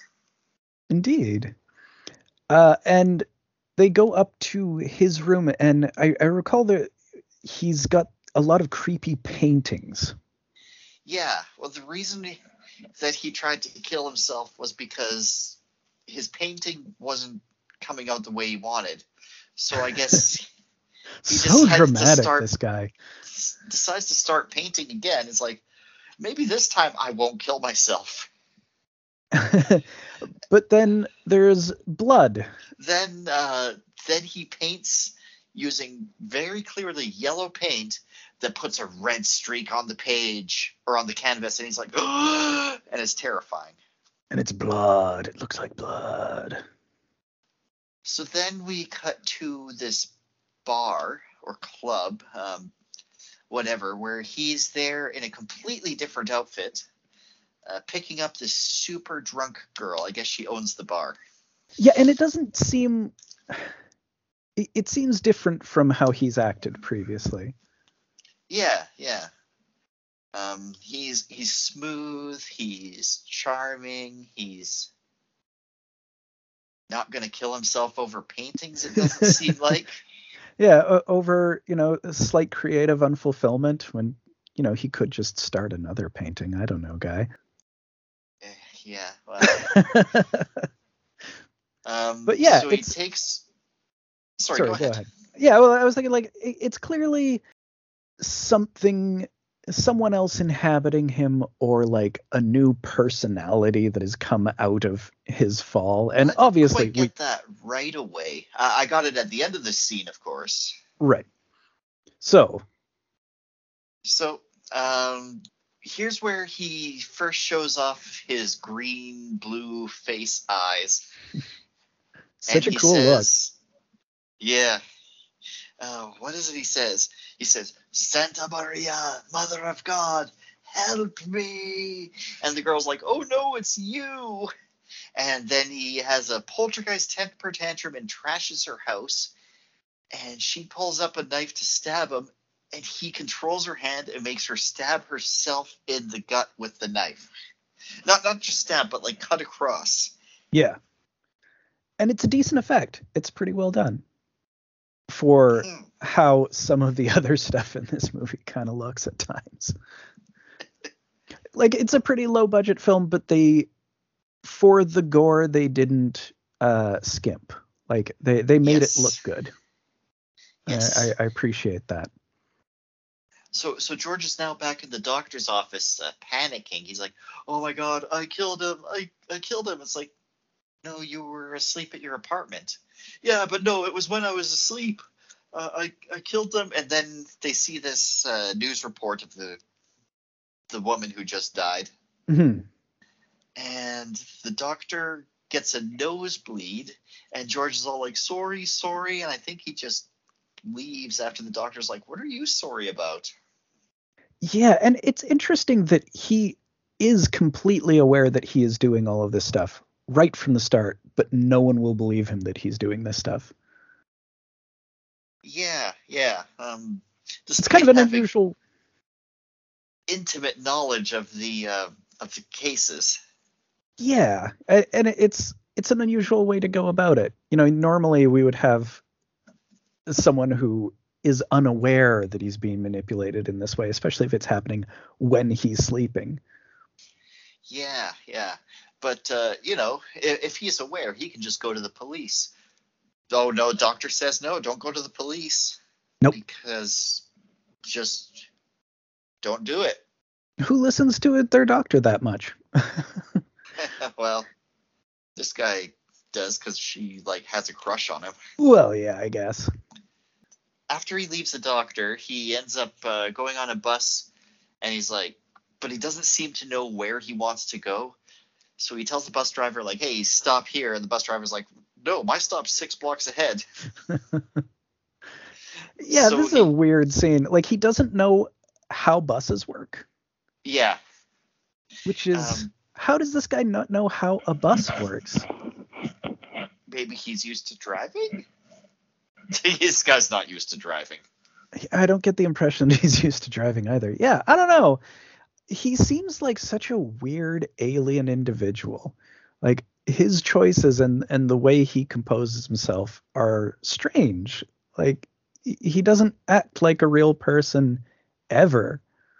No, um, and, and I think that's part of it um, because he's so weird. I think that's part of why everyone just dismisses him as crazy whenever he tries to talk about how he's murdered people. It's like this guy hasn't murdered people. He's just crazy. Yeah, this guy's just a weirdo. He just happens to have intimate knowledge of the crime scene and the MO, and uh, it's not him. It it it kind of isn't him. well, it's kind of not him, but still. I mean, he physically isn't there. well, he is and isn't. Yeah, that's true. Um, so he crashes the bus by Poltergeist spinning the wheel, but he's not he's not in control of that. At this one, this version of George doesn't have. Uh, so there's three Georges. There's full George where he's like fully himself and in control of everything. There's Ghost George, which is the murderer, the uh, the blue and green neon thing, and then there's this George, which is uh, I guess just dazed George. He, he, he it, it, only comes up when he's uh, when he's well. It turns out he's going to the uh, to see to this apartment building, and he doesn't know why. Uh, where there's this kid and this woman there, we later find out that the kid and woman are the wife and child of the guy who was murdered. Right. Inside of um, us, there are three Georges. Inside of all of us. Yeah. Uh, I, I kind of feel like the dazed George, so to speak, is sort of where the two of them are kind of coalescing. It, it, it's the point where the two of them meet, where uh, the the the possession or whatever the the alternate spirit is kind of uh, exerting influence on the waking life of regular George. Yeah, like like it's compelling him to go to these places, but not really sure where and not really sure why. Right, because like both spirits are inhabiting the body, but they don't communicate in any way. Like they they there uh, there there's no direct communication between them so it's just a matter of like one sort of forcing the other at certain points. Obviously you know he's got to go see his family yep and uh and they're like and of course the woman is naturally really uh really creeped out that this guy shows up and uh, he's a creepy looking he, guy yeah and he asks about uh, the girl uh, that he murdered, mm-hmm. um, whatever her name was, and she's just like, "How do you know that name?" And then she basically tells him to fuck off. Yeah. Um, well, like he he's got nothing that he can give them or answers them. It's it's weird that the spirit wanted him to go there. I think the spirit wanted to make sure that they were okay. I guess so. Yeah, just to just to verify. Yeah. Um, so then he goes back to his place, and they've got a surprise party for him. Oh yeah, that that's kind of weird. And and they're like all in his painting studio. It's sort of almost played like it's going to be a scare. Uh, yeah, maybe uh, kind of.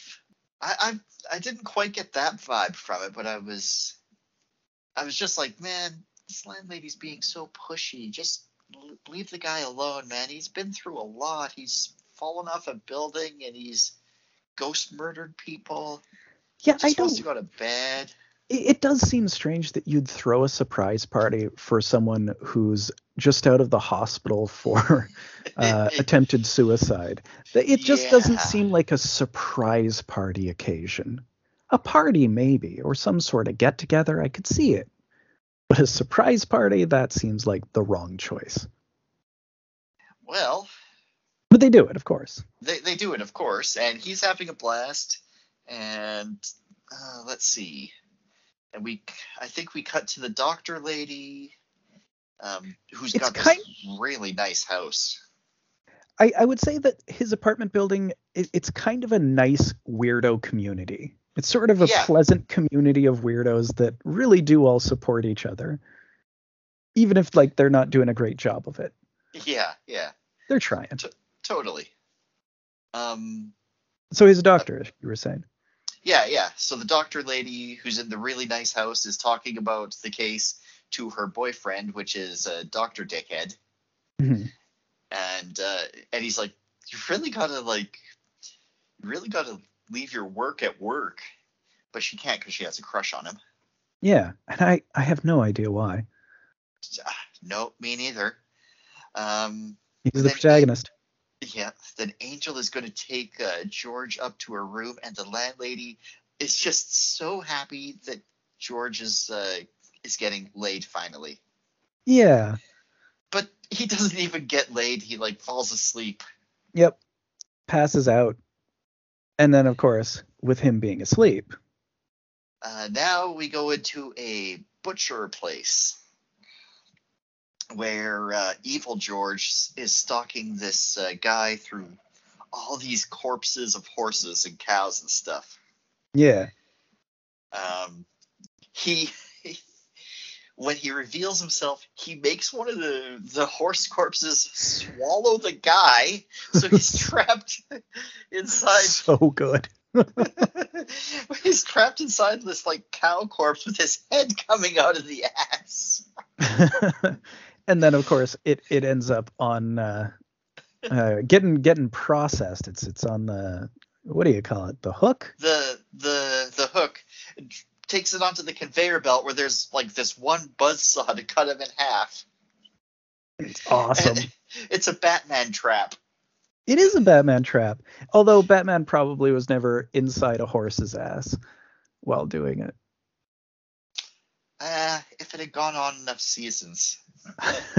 I mean, if it were modern edgy DC, sure. No, wait, that's way too fun for modern edgy DC. Oh, modern edgy, uh, modern edgy DC cartoons, absolutely. Mm-hmm, mm-hmm. Uh, Um, so I, I'd say like that's maybe my favorite death in the film, just because it's so weird and audacious. I, I that he's stuffed inside a corpse of a horse, and that it swallows him, like that it it actually gets him first, yeah. and just his utter confusion at what's happening the whole time he's being killed is is quite something too. Yep. Um, I think so. Then I guess uh, George goes back to tell the doctors like, "Hey, I killed somebody else." Um, Dream is like, "No, you didn't. You were, you were in the uh, the apartment with the girl, right? Like, did she see you get up? He's like, well, I Because don't then know. she didn't. No, because he Because he didn't. didn't get up, but he also did. His mind did. Yeah. Um, what I noticed is like after he's he's talking the after she leaves or after he leaves, Mhm. uh, she's talking to I think one of the other doctors like like you should really call the cops and it's like he has suicidal tendencies. He doesn't need any pressure, additional pressure from the police or anyone else. He just needs a Pepsi.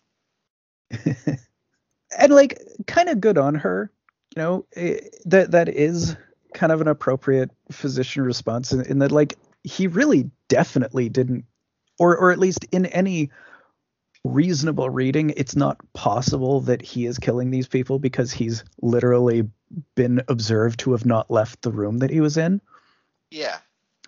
so it is an appropriate reaction because like he doesn't need problems from the police if he's just recovering Yeah. from an, a suicide attempt and just has way- mental problems. Don't call the cops if uh, if if you know somebody who is like um don't call the cops Struggling mentally? Yeah, don't call the cops on them. That's not cool. That's bad. yeah they're, So- they're not they won't help Yeah, so like it, it does feel like a fairly responsible choice on her part, and it's it's cool that she sort of pushes back on it. It's like, no, he really doesn't need that, and in any logical scenario, she's right. Mm-hmm. Well, even in most movie scenarios, because he still yeah. would have to be able to get up. Right. To be, this one's very weird. yeah, yeah, because like Michael Myers would still have to get up and put on the mask. Yeah, and like I've seen other movies with a similar sort of possession plot where a ghost is possessing a living body to get vengeance on the people who killed them and usually they're possessing the body and it goes and does those things. Yeah, like it's this not is just, this I don't even, even outside horror movie conventions. So it's so weird. Fair enough for not uh, for not seeing it. Yeah. So he's uh, in a taxi. He's like, "Go left here. No, right, right, left, right. No, wait, go this way." And tab, ca- taxi guy's like, "Man, fuck you, dude. Fuck you. Get out of my cab. God damn it." Uh, and he ends up in a cemetery uh, where he where we find uh, the lady and the kid again over the grave of a guy named Vito. Vito. Vito Manelli, I think it is. Uh, I'm not Something sure. Like I just uh, I just wrote uh, I just have Vito written down. I don't remember and, for sure. And on the tombstone, it uh, it has his catchphrase, "Santa Maria, Mother of God." That's it doesn't weird. say help me, but it's yeah. but it's like it, okay. The the Santa Maria, please help me. It it kind of like the the way he yells it the first time when when he uh, kills the person. It it brings to mind Child's Play and Brad Dourif, uh, you know, doing the satanic ritual that turns him into the Chucky doll. It's it's delivered with the same kind of intensity and I kind of wonder if it's supposed to be some sort of magical incantation that he's doing. Like the, it, it's obviously not as uh, in depth or as no, it's not. Or anything. No, it, it's not anywhere near as uh, complicated as that. No, but it does feel like he's calling upon some sort of force, a holy force, maybe. Yeah, and that is what I thought at first, but it's the help me that makes it uh, that makes it weird. Yeah. Yeah. Um, because he's not uh-huh. calling for help. No, he's well, he's he's calling upon forces to help him get vengeance. Maybe. Sort of. Uh, it could be. Could be. Yeah. And at this point, I wrote down, okay, so he, so Vito is the mob hit guy, and he's the one possessing George. Correct. it's it's we don't find that out for till much later, but it's pretty obvious. Yeah. Like um, it, it's one of those where we do see it pretty early on, but it takes a really long time for some of the characters to catch up. Yeah. So uh, we cut to the doctor again, whose pen suddenly starts writing in red ink, which freaks her the fuck out. Everybody just is terrified of red ink in this movie. Because it looks like blood. They're just terrified of it. the and, color red. It's terrifying. But the then, color of the devil. But then it's gone, and she goes to this uh, doctor's meeting. Yeah. Where a bunch of old men with cigarettes uh, st- sit at a table and yell at her. Yeah.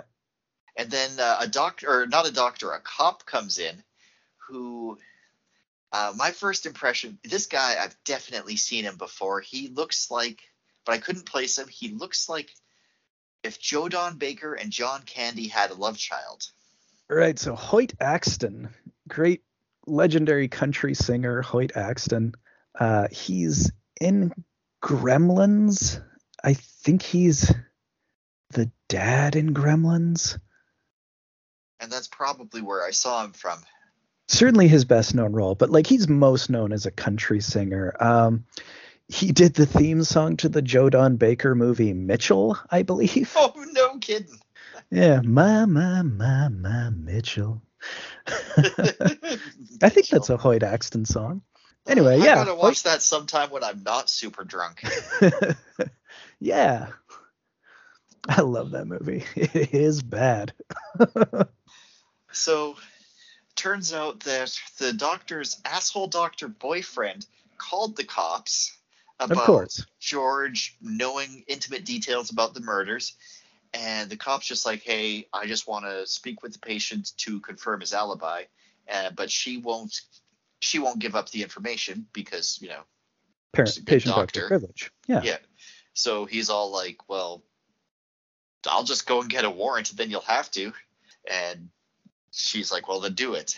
He's like, yeah, well, bring it then. and then he he will later he later will bring it, but uh, first she takes a random like she storms out of the meeting, takes a random bedpan, and just dumps it on the asshole doctor boyfriend's head. It's pretty great. It's pretty great. This is what you deserve. Yep.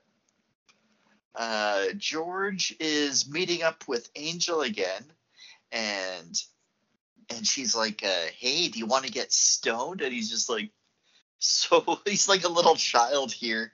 He's like, okay. And they go to this art gallery. Um, this neon art gallery. It's like so rad. Neon light artwork and stuff. Mm-hmm. And they're just like they're just looking at everything and laughing and right when she said, "Do you want to get stoned?" I I got stoned. So to me, I just wrote down that this scene is high art. Yeah, I mean, like I would love to get stoned and wander around a gallery of neon artwork. That would be the raddest. That would be so great. And there's this ominous shot of uh, of the camera lingering on this uh, neon panther for some reason because it's so cool looking. well, it's got to be connected to the ghost. It's not connected to the it's ghost. not connected it's to anything. To do with it. It's just cool looking. Speaking of things that got nothing to do with anything and are just cool looking, there's an Easter Island statue in the basement. oh yeah. And who uh, knows uh, why? it's called the Eternal Head. So you know that's got to have something to do with the spirit and ghost too. Nope, nope. not at all. Just this, a random Easter Island statue. I, I would assume that this is just a real art gallery at the time, and they're just like, let's check out some cool exhibits. That is easy, uh, easy production value because we don't have oh, to build sure. any of it. How did they get an Easter Island statue there anyway? It was very difficult. difficult. And then uh, after the art gallery, George says to Angel, "It's like, hey, we should go on a real date." It's like, dude, you went to an art gallery. This was a date. Do you know how many women would love to have their guys take them to an art gallery for their first date instead of like a movie? Get stoned and walk around an art gallery. That's a pretty rad date. like, dude, this is this That's is inventive. like the best thing you've done. It is kind of the best thing he's done so far in the movie. Uh, but then he sees uh, blood pouring in from the ceiling of the Easter Island room and freaks out and runs away. And she's like, Don't freak out. We only had one joint. uh, and he gets back to his house to find that his painting has got all these red streaks on it, and now it looks like uh, NFT art. Yeah, high quality. so, so the demon or whatever is painting something, but it's not finished yet. And uh, Angel and her, I guess, gay biker boyfriend. I'm not really sure what his deal is, but I've seen him before. I know I have. Uh, I can't um, remember who plays him uh, they're like, "Oh, I got just the thing to help him to solve his uh, schizophrenia," and they go to a reggae club. Yay, reggae! reggae will fix it. Yep. And they take him to the back room where I shit you not, like to speak with this guru there, this reggae guru, whose name is Doctor Rasta. Hell yeah. And and the doctor comes out. Doctor Rasta is exactly what you expect him to look like, uh, and he's holding a snake, and they're doing this ceremony. Uh, meanwhile, or I guess just before this, um, the cop gives the warrant to the doctor. Okay, yeah. Yeah. So uh, while they're doing the ceremony, George's hand holding hands with Doctor Rasta and like suddenly the scene just gets super intense, uh, like another poltergeist temper tantrum. but like Dr. Rasta is like, let go of me, motherfucker. he knows. Yeah. And um and then after the temper tantrum, uh, they all leave. Dr. Rasta is not killed. Um, it's right. important to note that the uh, not in control temper tantrums never kill anybody. Right. Uh, the the killings are always completely It's only when uh, when he's like in full evil George mode. Yeah. He has to turn neon to kill someone. Yeah. Yeah. Yeah. So the cops from I guess from the doctor have found the hotel and they're staking it out now. Uh, we cut to this garage where we see it from presumably evil George's perspective. Um, yeah, and so this garage, I, I think we saw it earlier in the initial flashback because this is where his murder took place, correct? Yes. Yeah. Yes. So, um, so he sees this dog. Dog starts barking at him, and I'm like, "Oh no, there's a dog!" And I guess he just some, does something, and the dog just relaxes and goes to sleep. And I'm like, you know what? He didn't kill the dog. I'm good with letting this demon just do whatever. Yeah. This demon knows so, that we don't uh, we, we don't want to see dogs get killed. Doesn't need to kill yeah, anyone and, other than the know, people the dog, who need killing. It's not the dog's fault his owner's shitty. Yeah. So uh, the next victim is this car mechanic who uh, ends up oh, torching his hand off. Yeah, that was pretty intense. Like he forces him to blowtorch his own hand. Yeah, and then and then he, then George gets in a cherry picker and like crushes him with like the great grating part of the the basket of the cherry picker. So it's got like the uh, the diamond shaped face squishies. I don't know how to describe it better than that.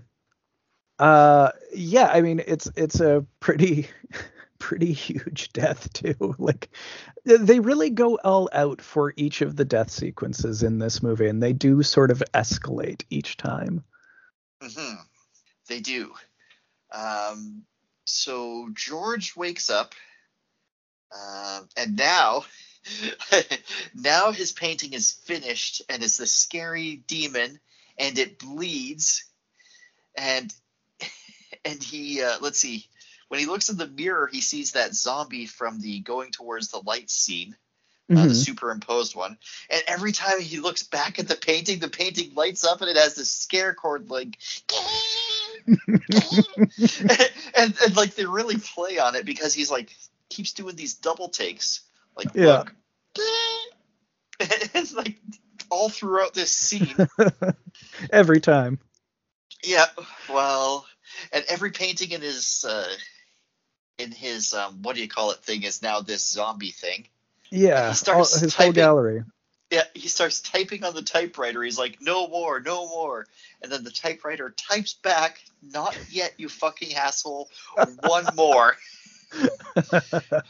and every time it says one more, it just shows this green superimposed image of this guy just flashes on the screen. And the, and the painting keeps lighting up with a scare chord like yeah. Rad. uh, and then we see uh, what actually happened, how this Vito guy got killed. Uh, and it's crazy. They they killed him insane. So hard. like there's they take they each take turns shooting him once, and then the dude, the mechanic, lights him on fire. Yeah, like it's it's like Clue. Uh, oh, everybody killed him. yeah. and, and, he's running around and he's screaming, uh, "Santa Maria, Mother of God, help me!" And that's so. It turns out that's all that actually means is that's just his dying words. right. Is, except why is that on his tombstone? Obviously, he just said the rest of it all the well, time. Well, apparently, maybe that's just what he says anytime he's under any stress. I guess. Yeah, they they they don't give him appropriate change at the uh, checkout.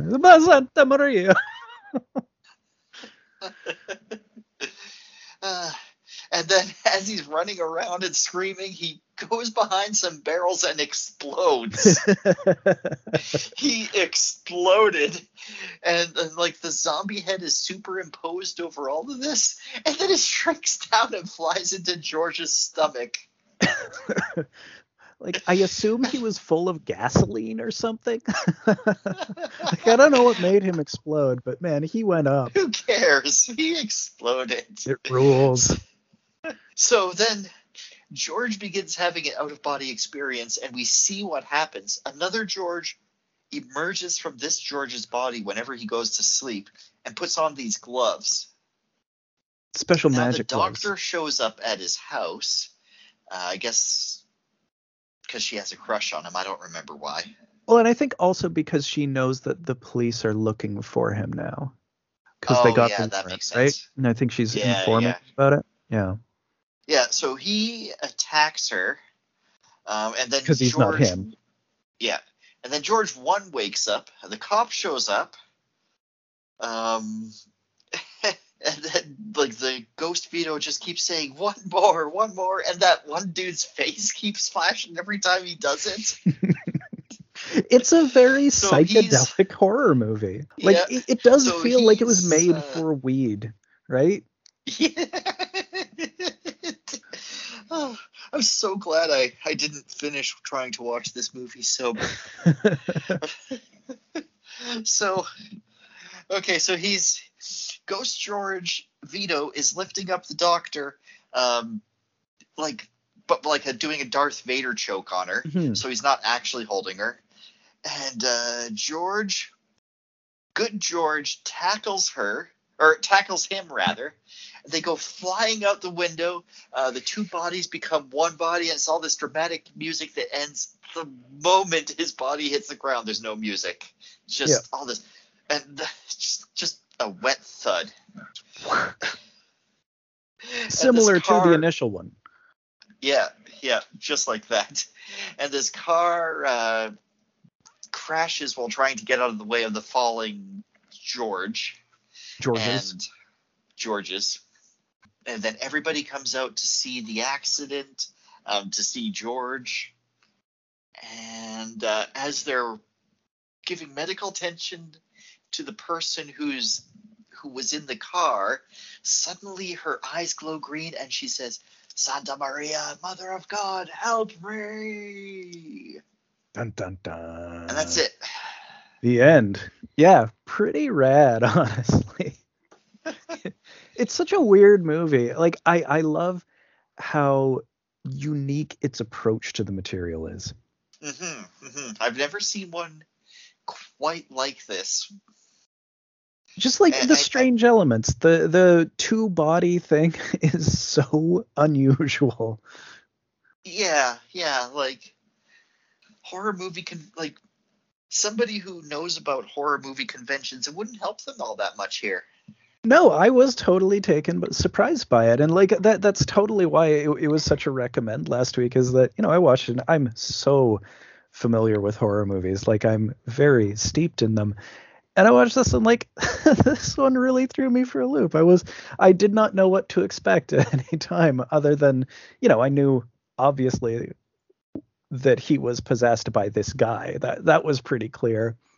But where it went, it, it was but, always a surprise. Yeah, yeah. The how um the just over the topness of every kill.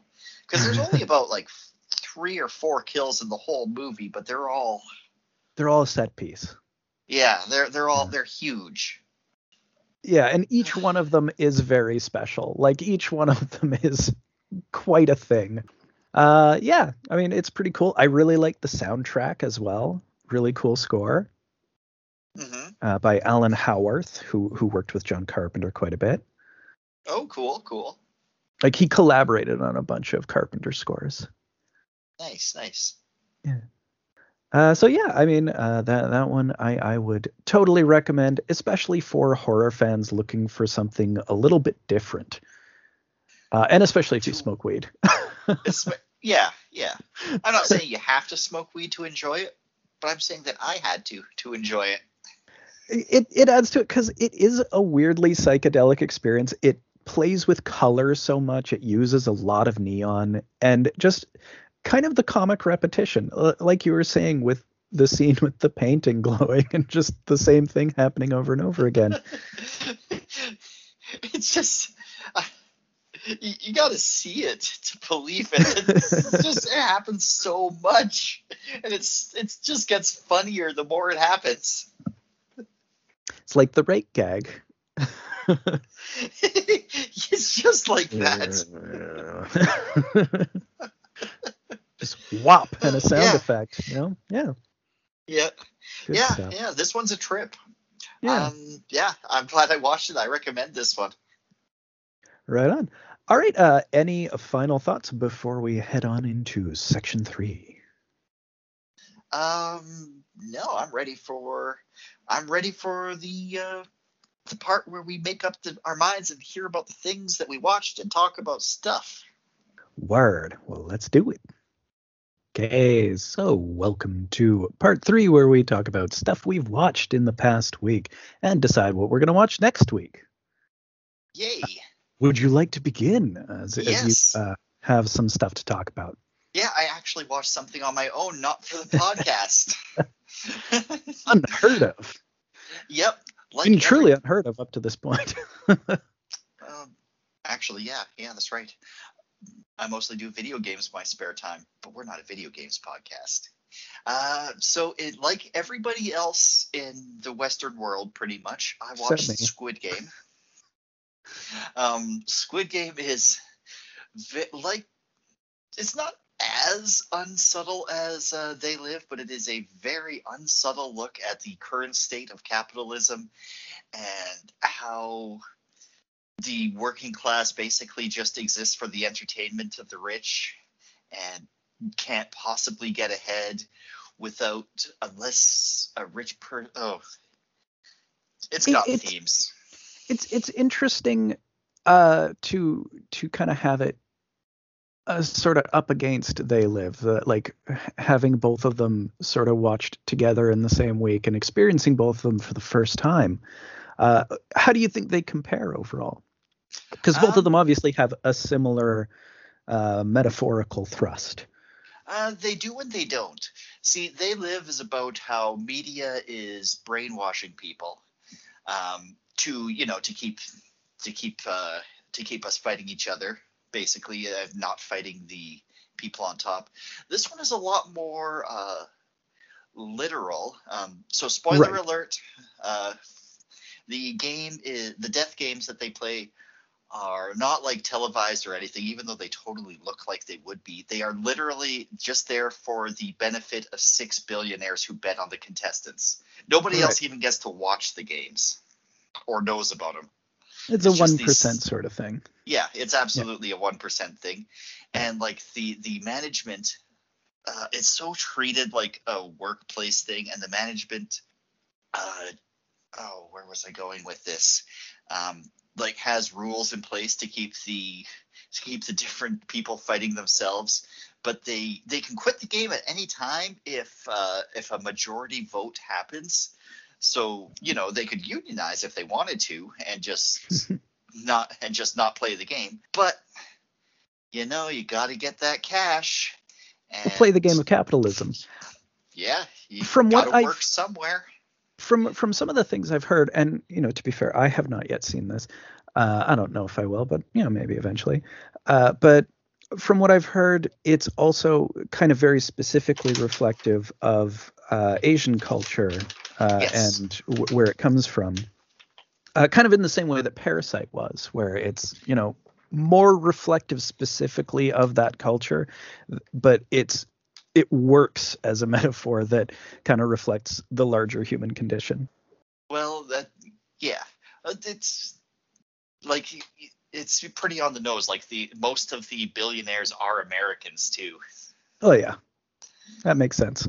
yeah, yeah. So I mean, I don't want to talk about it for any longer than I already have because every entertainment podcast in the world will. Right. Uh, but okay. yeah, um, I recommend it. It's good. All right. Well, I watched uh, 15 movies this week. Oh my gosh! so, uh, and and some of them I watched a couple times, but uh, we'll we'll start at the beginning. All right. Uh, first one, the WNUF Halloween special, uh, which is so cool. Uh, I, I, talked to you a bit about this one when I was watching it. It's uh, this this fake broadcast. So it's 1987 uh, Halloween local news broadcast, and okay. like the first half hour is the last half hour, or is is like the the the evening news. Uh, just you know some basic local news. They're you know they interview a dentist. They about you know trick or treating and how it's bad for teeth and it's it's got all of the commercial breaks with little local commercials for like carpet stores and arcades and all of it is made in 2013 but it looks completely authentic just uh, absolutely every element of it feels completely authentic to the 1987 uh, uh, setting Cool, cool. So there's just like all of these little local commercials. And honestly, I'm more into that part than I ultimately was with the horror plot itself. Although it's interesting, it's like the Warrens. It's sort of uh, the Warrens going into Amityville, but as a 1987 Halloween TV special where it's just things get out of hand. All right. And like that the, sounds the, like fun. Yeah, it's kind of cool. And just the it's it's it's almost more of a comedy it, it uses the commercial breaks in kind of a comedic way at times. That's pretty cool. Hmm. Right on. Uh, there, I uh, next, A Virgin Among the Living Dead, uh, which is another Jess Franco who did Oasis of the Zombies that I talked about last week. Oh, uh, right. Similar kind of vaguely erotic, undead, like it, it's a it's sort of an erotic zombie movie, sort of. Okay, okay. It's it's very very slowly paced. It's about this girl who goes back to her family's ancestral home and like they have this giant mansion in a valley, but when she's going there, everyone's like, "Oh, you can't go to that valley. There's no one who lives there. That valley's completely abandoned." And she goes there and the family's all there, but they're all undead and they just want her to join them and also be undead and it's just sort of weird and eerie and dreamlike and sometimes there's a lot of nudity and sex and I don't know it's it's creepy but like it's it's a very particular vibe and if you vibe with it you'll kind of dig it. And I I sort of do. There's something about Franco. Uh, also an, interesting for this one is that the zombie sequences were added later or there there are a, some additional zombie sequences added later, and they're directed by Jean Rollin, uh, which is cool because he's much better at creating zombie makeup than Jess Franco was in his zombie movies. Oh, so so interspersed in we just get these random good zombie sequences. Yeah, or sort of good, like better, anyways, or okay. or more zombie like. The the, the undead in the rest of the movie are just kind of people who are creepy and uh, who are sort of maybe ghosts. Mm. uh, next one 13 Ghosts. Uh, and this is the original 1960 version, uh, the William Castle film, rather than the uh, aughts remake of it, which I've never seen. I think I have. Like it, Sandra Bullock or something. I believe so. Uh, I can't I can't remember which one. Like the the overlap between that and the Haunting remake is hard for me to gauge. Oh, all those haunted house movies from that particular era, they yeah. might as well just be one movie. Yeah. And I mean, I guess that's kind of true of the 60s ones too, except the 60s ones all had kind of fun gimmicks. Oh, okay. So, like this one from 1960, it's a William Castle film. I don't know. Are you sort of aware of William Castle? Uh, no, but I'm I'm terrible with remembering directors' names except for like the big ones. Yeah, William Castle is kind of more known as a producer than a director because okay. what his his stuff was like. I mean, he did he produced and directed, but like his thing was just like theatrical gimmicks. Uh, so like the Tingler is one of his other is like probably his best known, and that's one where he put like little electric shocks in certain seats in the theater. So at a scary right. moment, they would jolt people and they would scream. Okay, yeah, I remember hearing about that. So 13 Ghosts was shot in Illusion O. oh boy, what What is that? So, at various sequences in the film, the entire screen will be covered with a blue filter, and if you put on a red lens, you'll see ghosts because it, it, it, makes the ghosts uh, like enhanced through it's it's basically like using 3D stereoscopic red and blue, but just to make the special effects show up. That's cool. Rather than have them appear. It's kind of neat. It's it's sort of a fun effect. Uh, and so the plot is that there's this family and they're all of their furniture has just been repossessed. The guy's just making no money. Uh, he works at a museum, I think, and you know he's just a really honest dude, and he's not making any cash. And then his uncle leaves this house to the family, but it turns out his uncle was a collector of ghosts. Like he traveled around the world and collected ghosts somehow. Okay.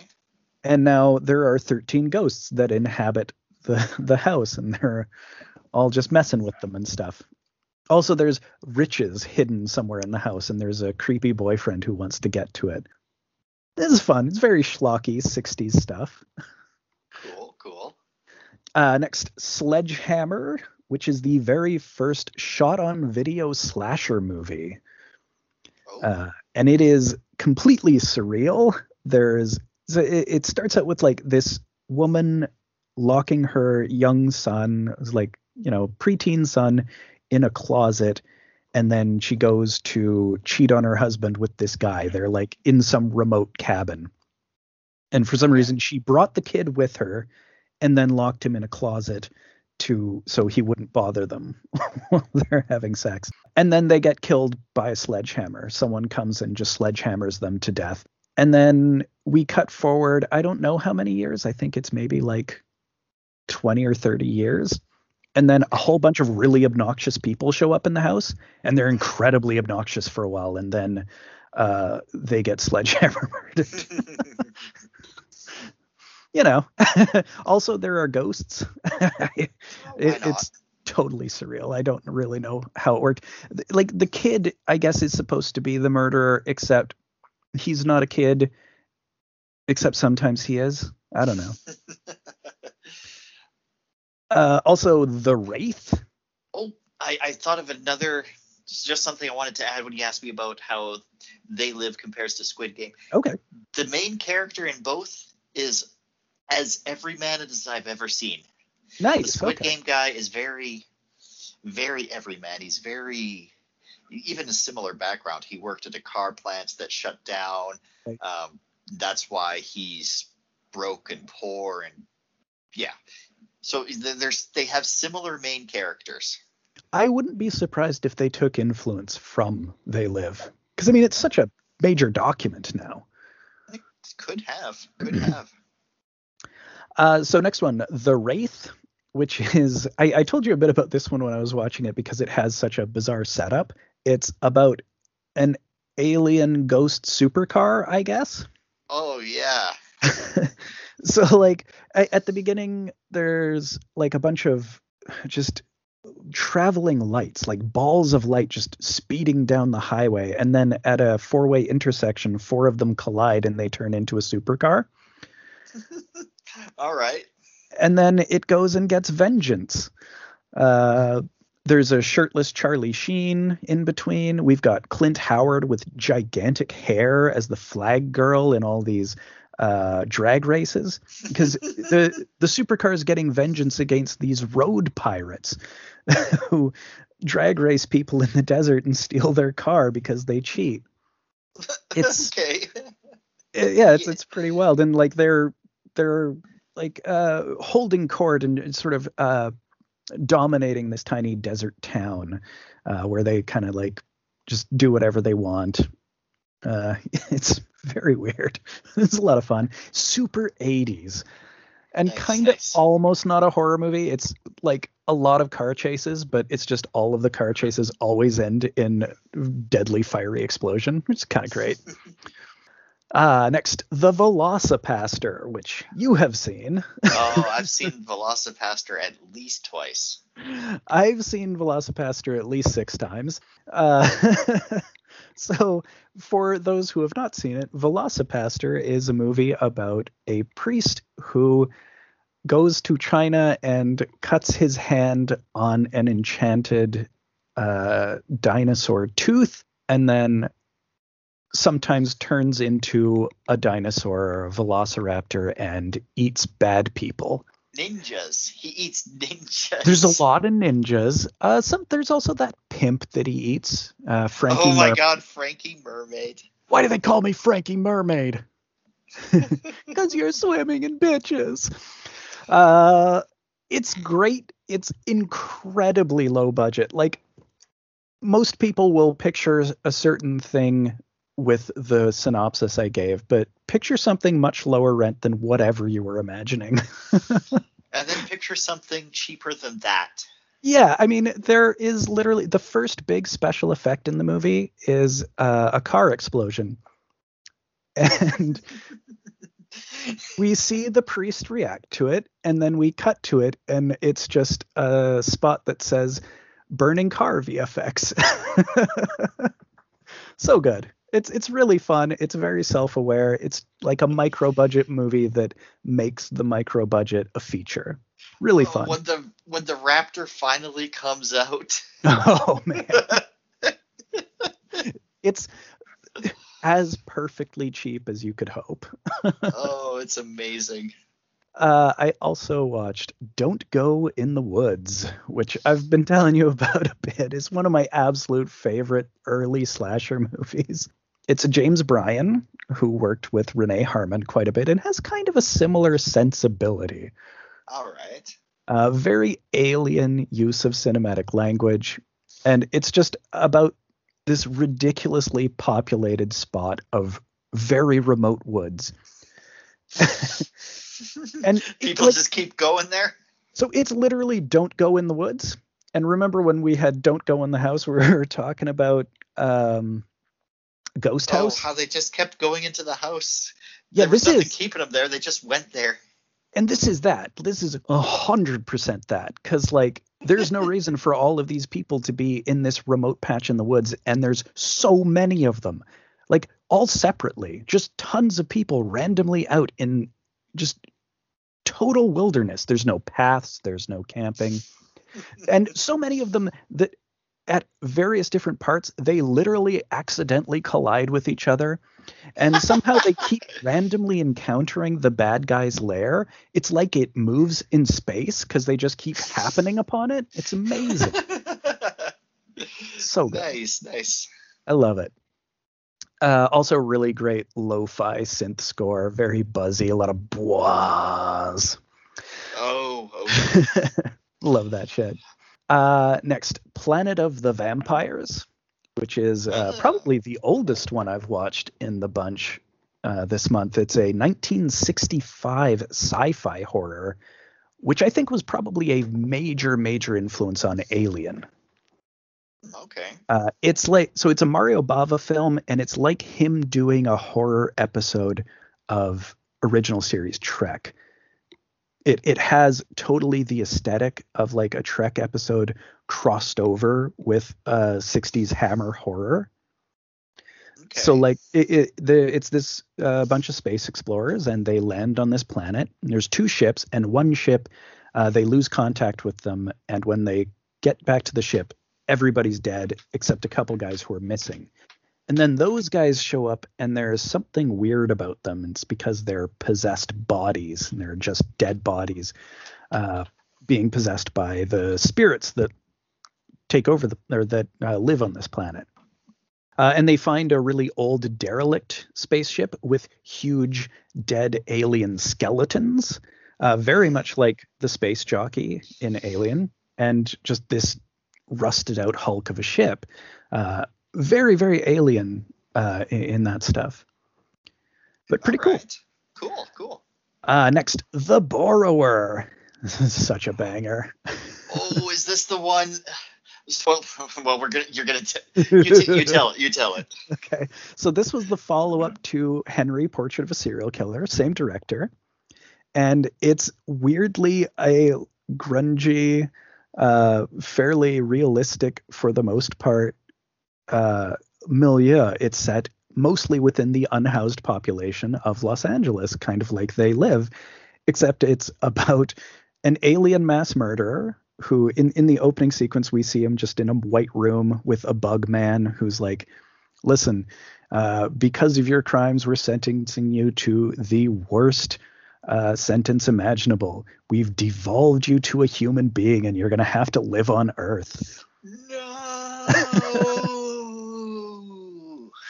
and so it's a cloned body and it's not totally stable and they put him on earth and immediately he gets into a confrontation with some hicks and his head explodes.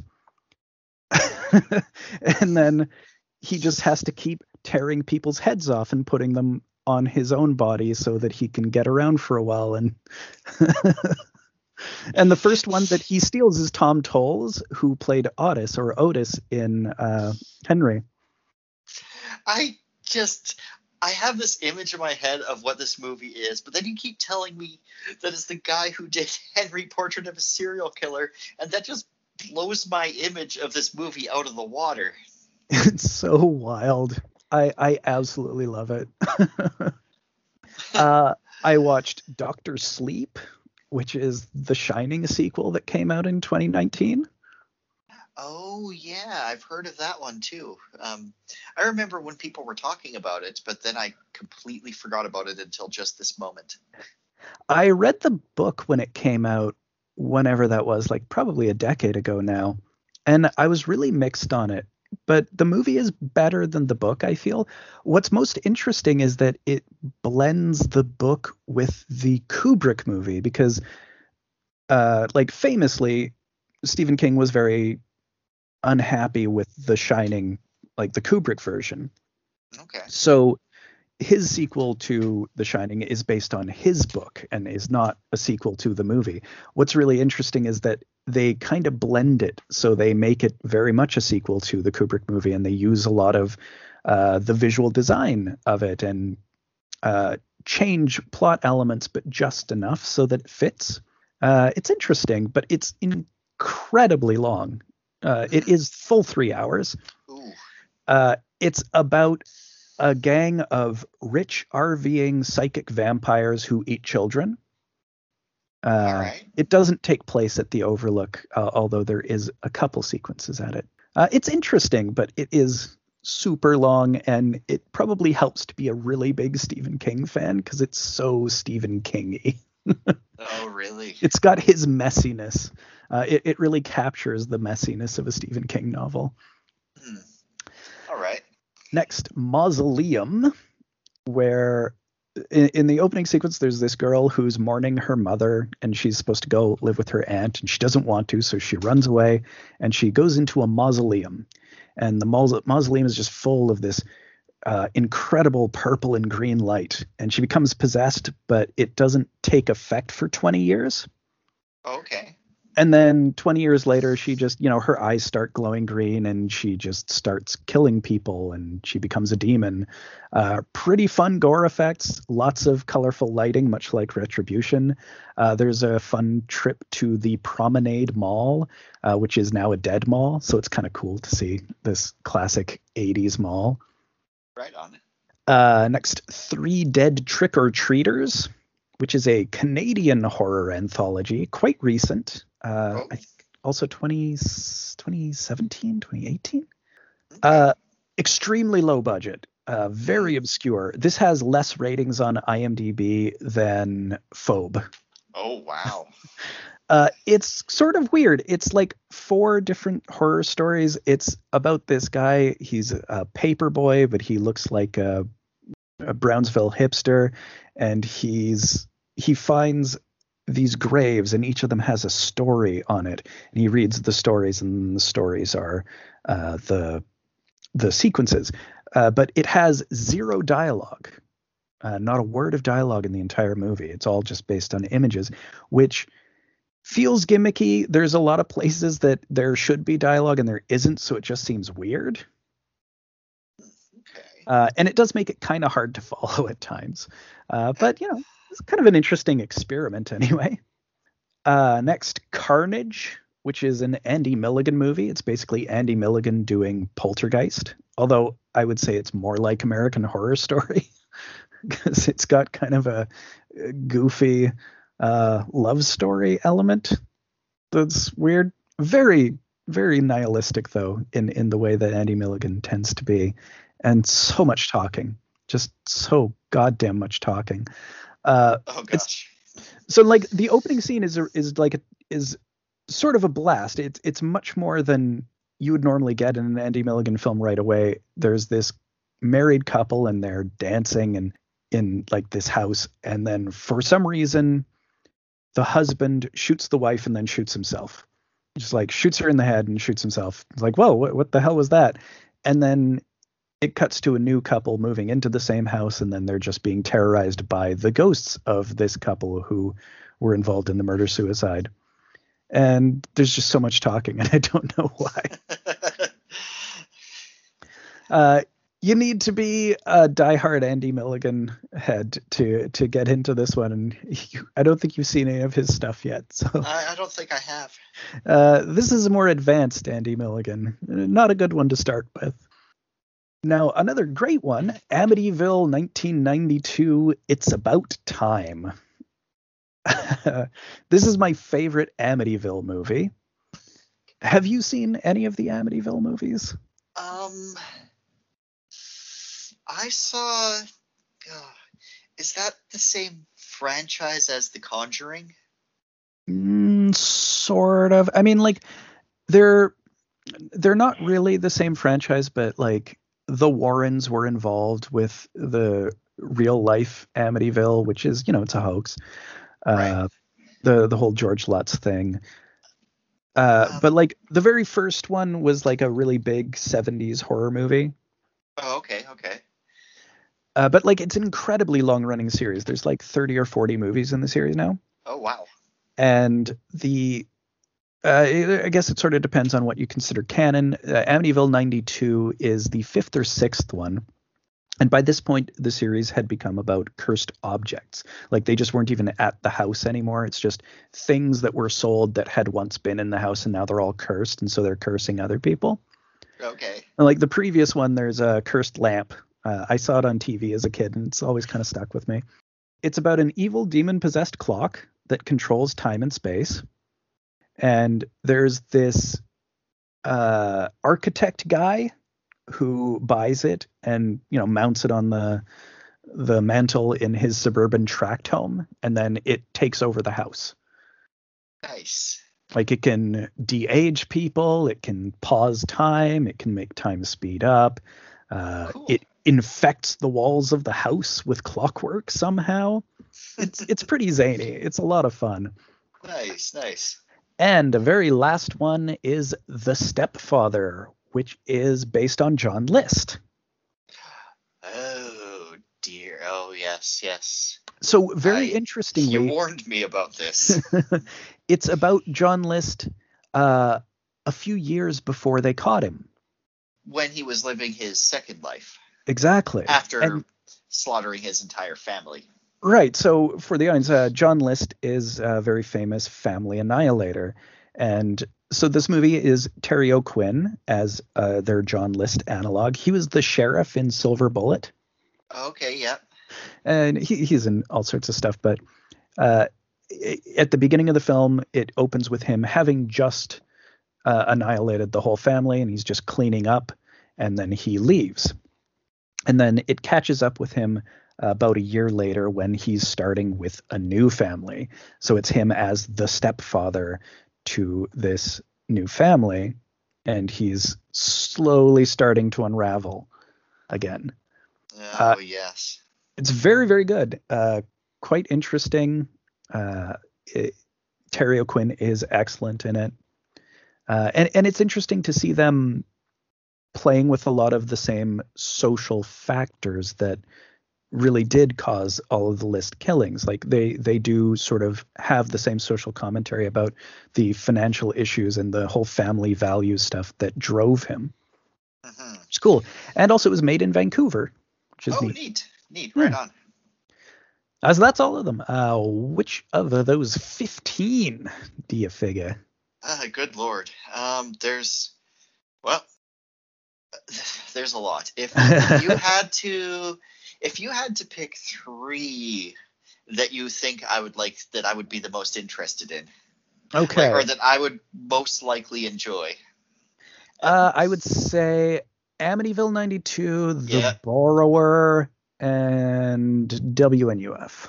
Oh, okay.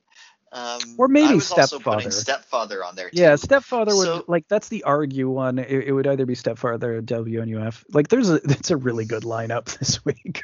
yeah, yeah. Um, oh gosh, you, you picked the exact ones I thought you were going to pick, and the ones I was already considering.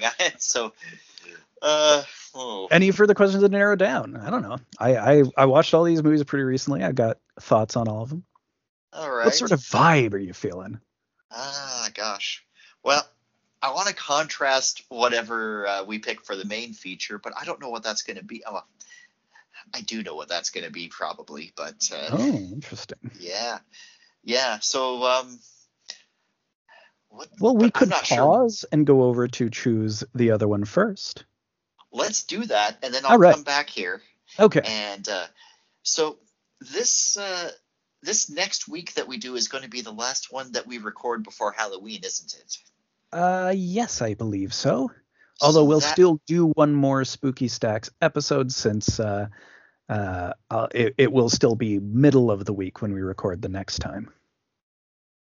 Okay, so so we're we've got two spooky stacks still going. Yes, because uh, like we'll be recording next on uh, the the 26th, which leaves five days of Halloween left. Five more days of Halloween. Halloween, Halloween. All right. Well, um, I want to watch. I'm not. I'm not going to even go into this whole thing. I I don't think I've ever seen the very first Halloween. Right. So I want to. Yeah, and uh, and I wanted to watch at least one must-see Halloween movie that I hadn't seen already, and the only other one I could think of was The Shining, which I don't think is on here, is it? it's not on here, but I certainly do have it. Uh, I kind of treat it more as a December film. I watch it every December. Oh, okay, okay. Well, let's let's do Halloween then for the main feature, All right. Halloween Um, rules. keeping in keeping Halloween is the perfect. whole in keeping with the whole John Carpenter thing we've sort of sort of kind of inadvertently got going. Yeah, well, I'm watching all of them because they're Yeah. so good. Up to They Live, they're pretty flawless. We're heading into territory where there's some that are not great. All right, so I guess So for question, contrast with that, yeah, uh, well, like Halloween is very tight, very fast paced, uh, but it's also very, very serious. So Mm. I would say that Stepfather doesn't really contrast with that. no, no, you don't you don't take a humorous take on John List. I don't think John List ever took. Did he ever laugh? Probably not. This movie does have more fun to it than you'd figure. It's fairly intense, but it is also kind of like it, it it's got kind of a, a trash movie uh, aesthetic at times. It it does have that energy, even though it's fairly smart and takes its ma- or takes its subject seriously. Okay, But it, it has that energy, but yeah, it, it is definitely a more serious picture. Uh, the borrower is very zany. Amityville is uh, it's super 90s. Like you know, it has 1992 in the title, and it has 92 just baked into every frame. That interior decor, like you got one of those glass cube walls, of course, in their of house course. uh there and like that that one's just like pure 1992 distilled into a, a movie about a tracked house and an evil clock uh, WNUF in a very similar sense it's pure 1987 TV broadcast like you're experiencing it exactly as like so much of it triggered my nostalgia even though they're new commercials that I'd never seen before, I felt like, oh yeah, I remember that commercial from my childhood. I'm like, no, of course I didn't. And of course, the borrower, I mean, that's just so zany. And just like the head explosion, all of the different heads he puts on, uh, the the police tracking him and they're like, try, figure like getting the clues and like, why did they take the head from the first crime scene and then the head shows up at another crime scene when there's another head still? It's like, okay, something is fucking really strange going on here.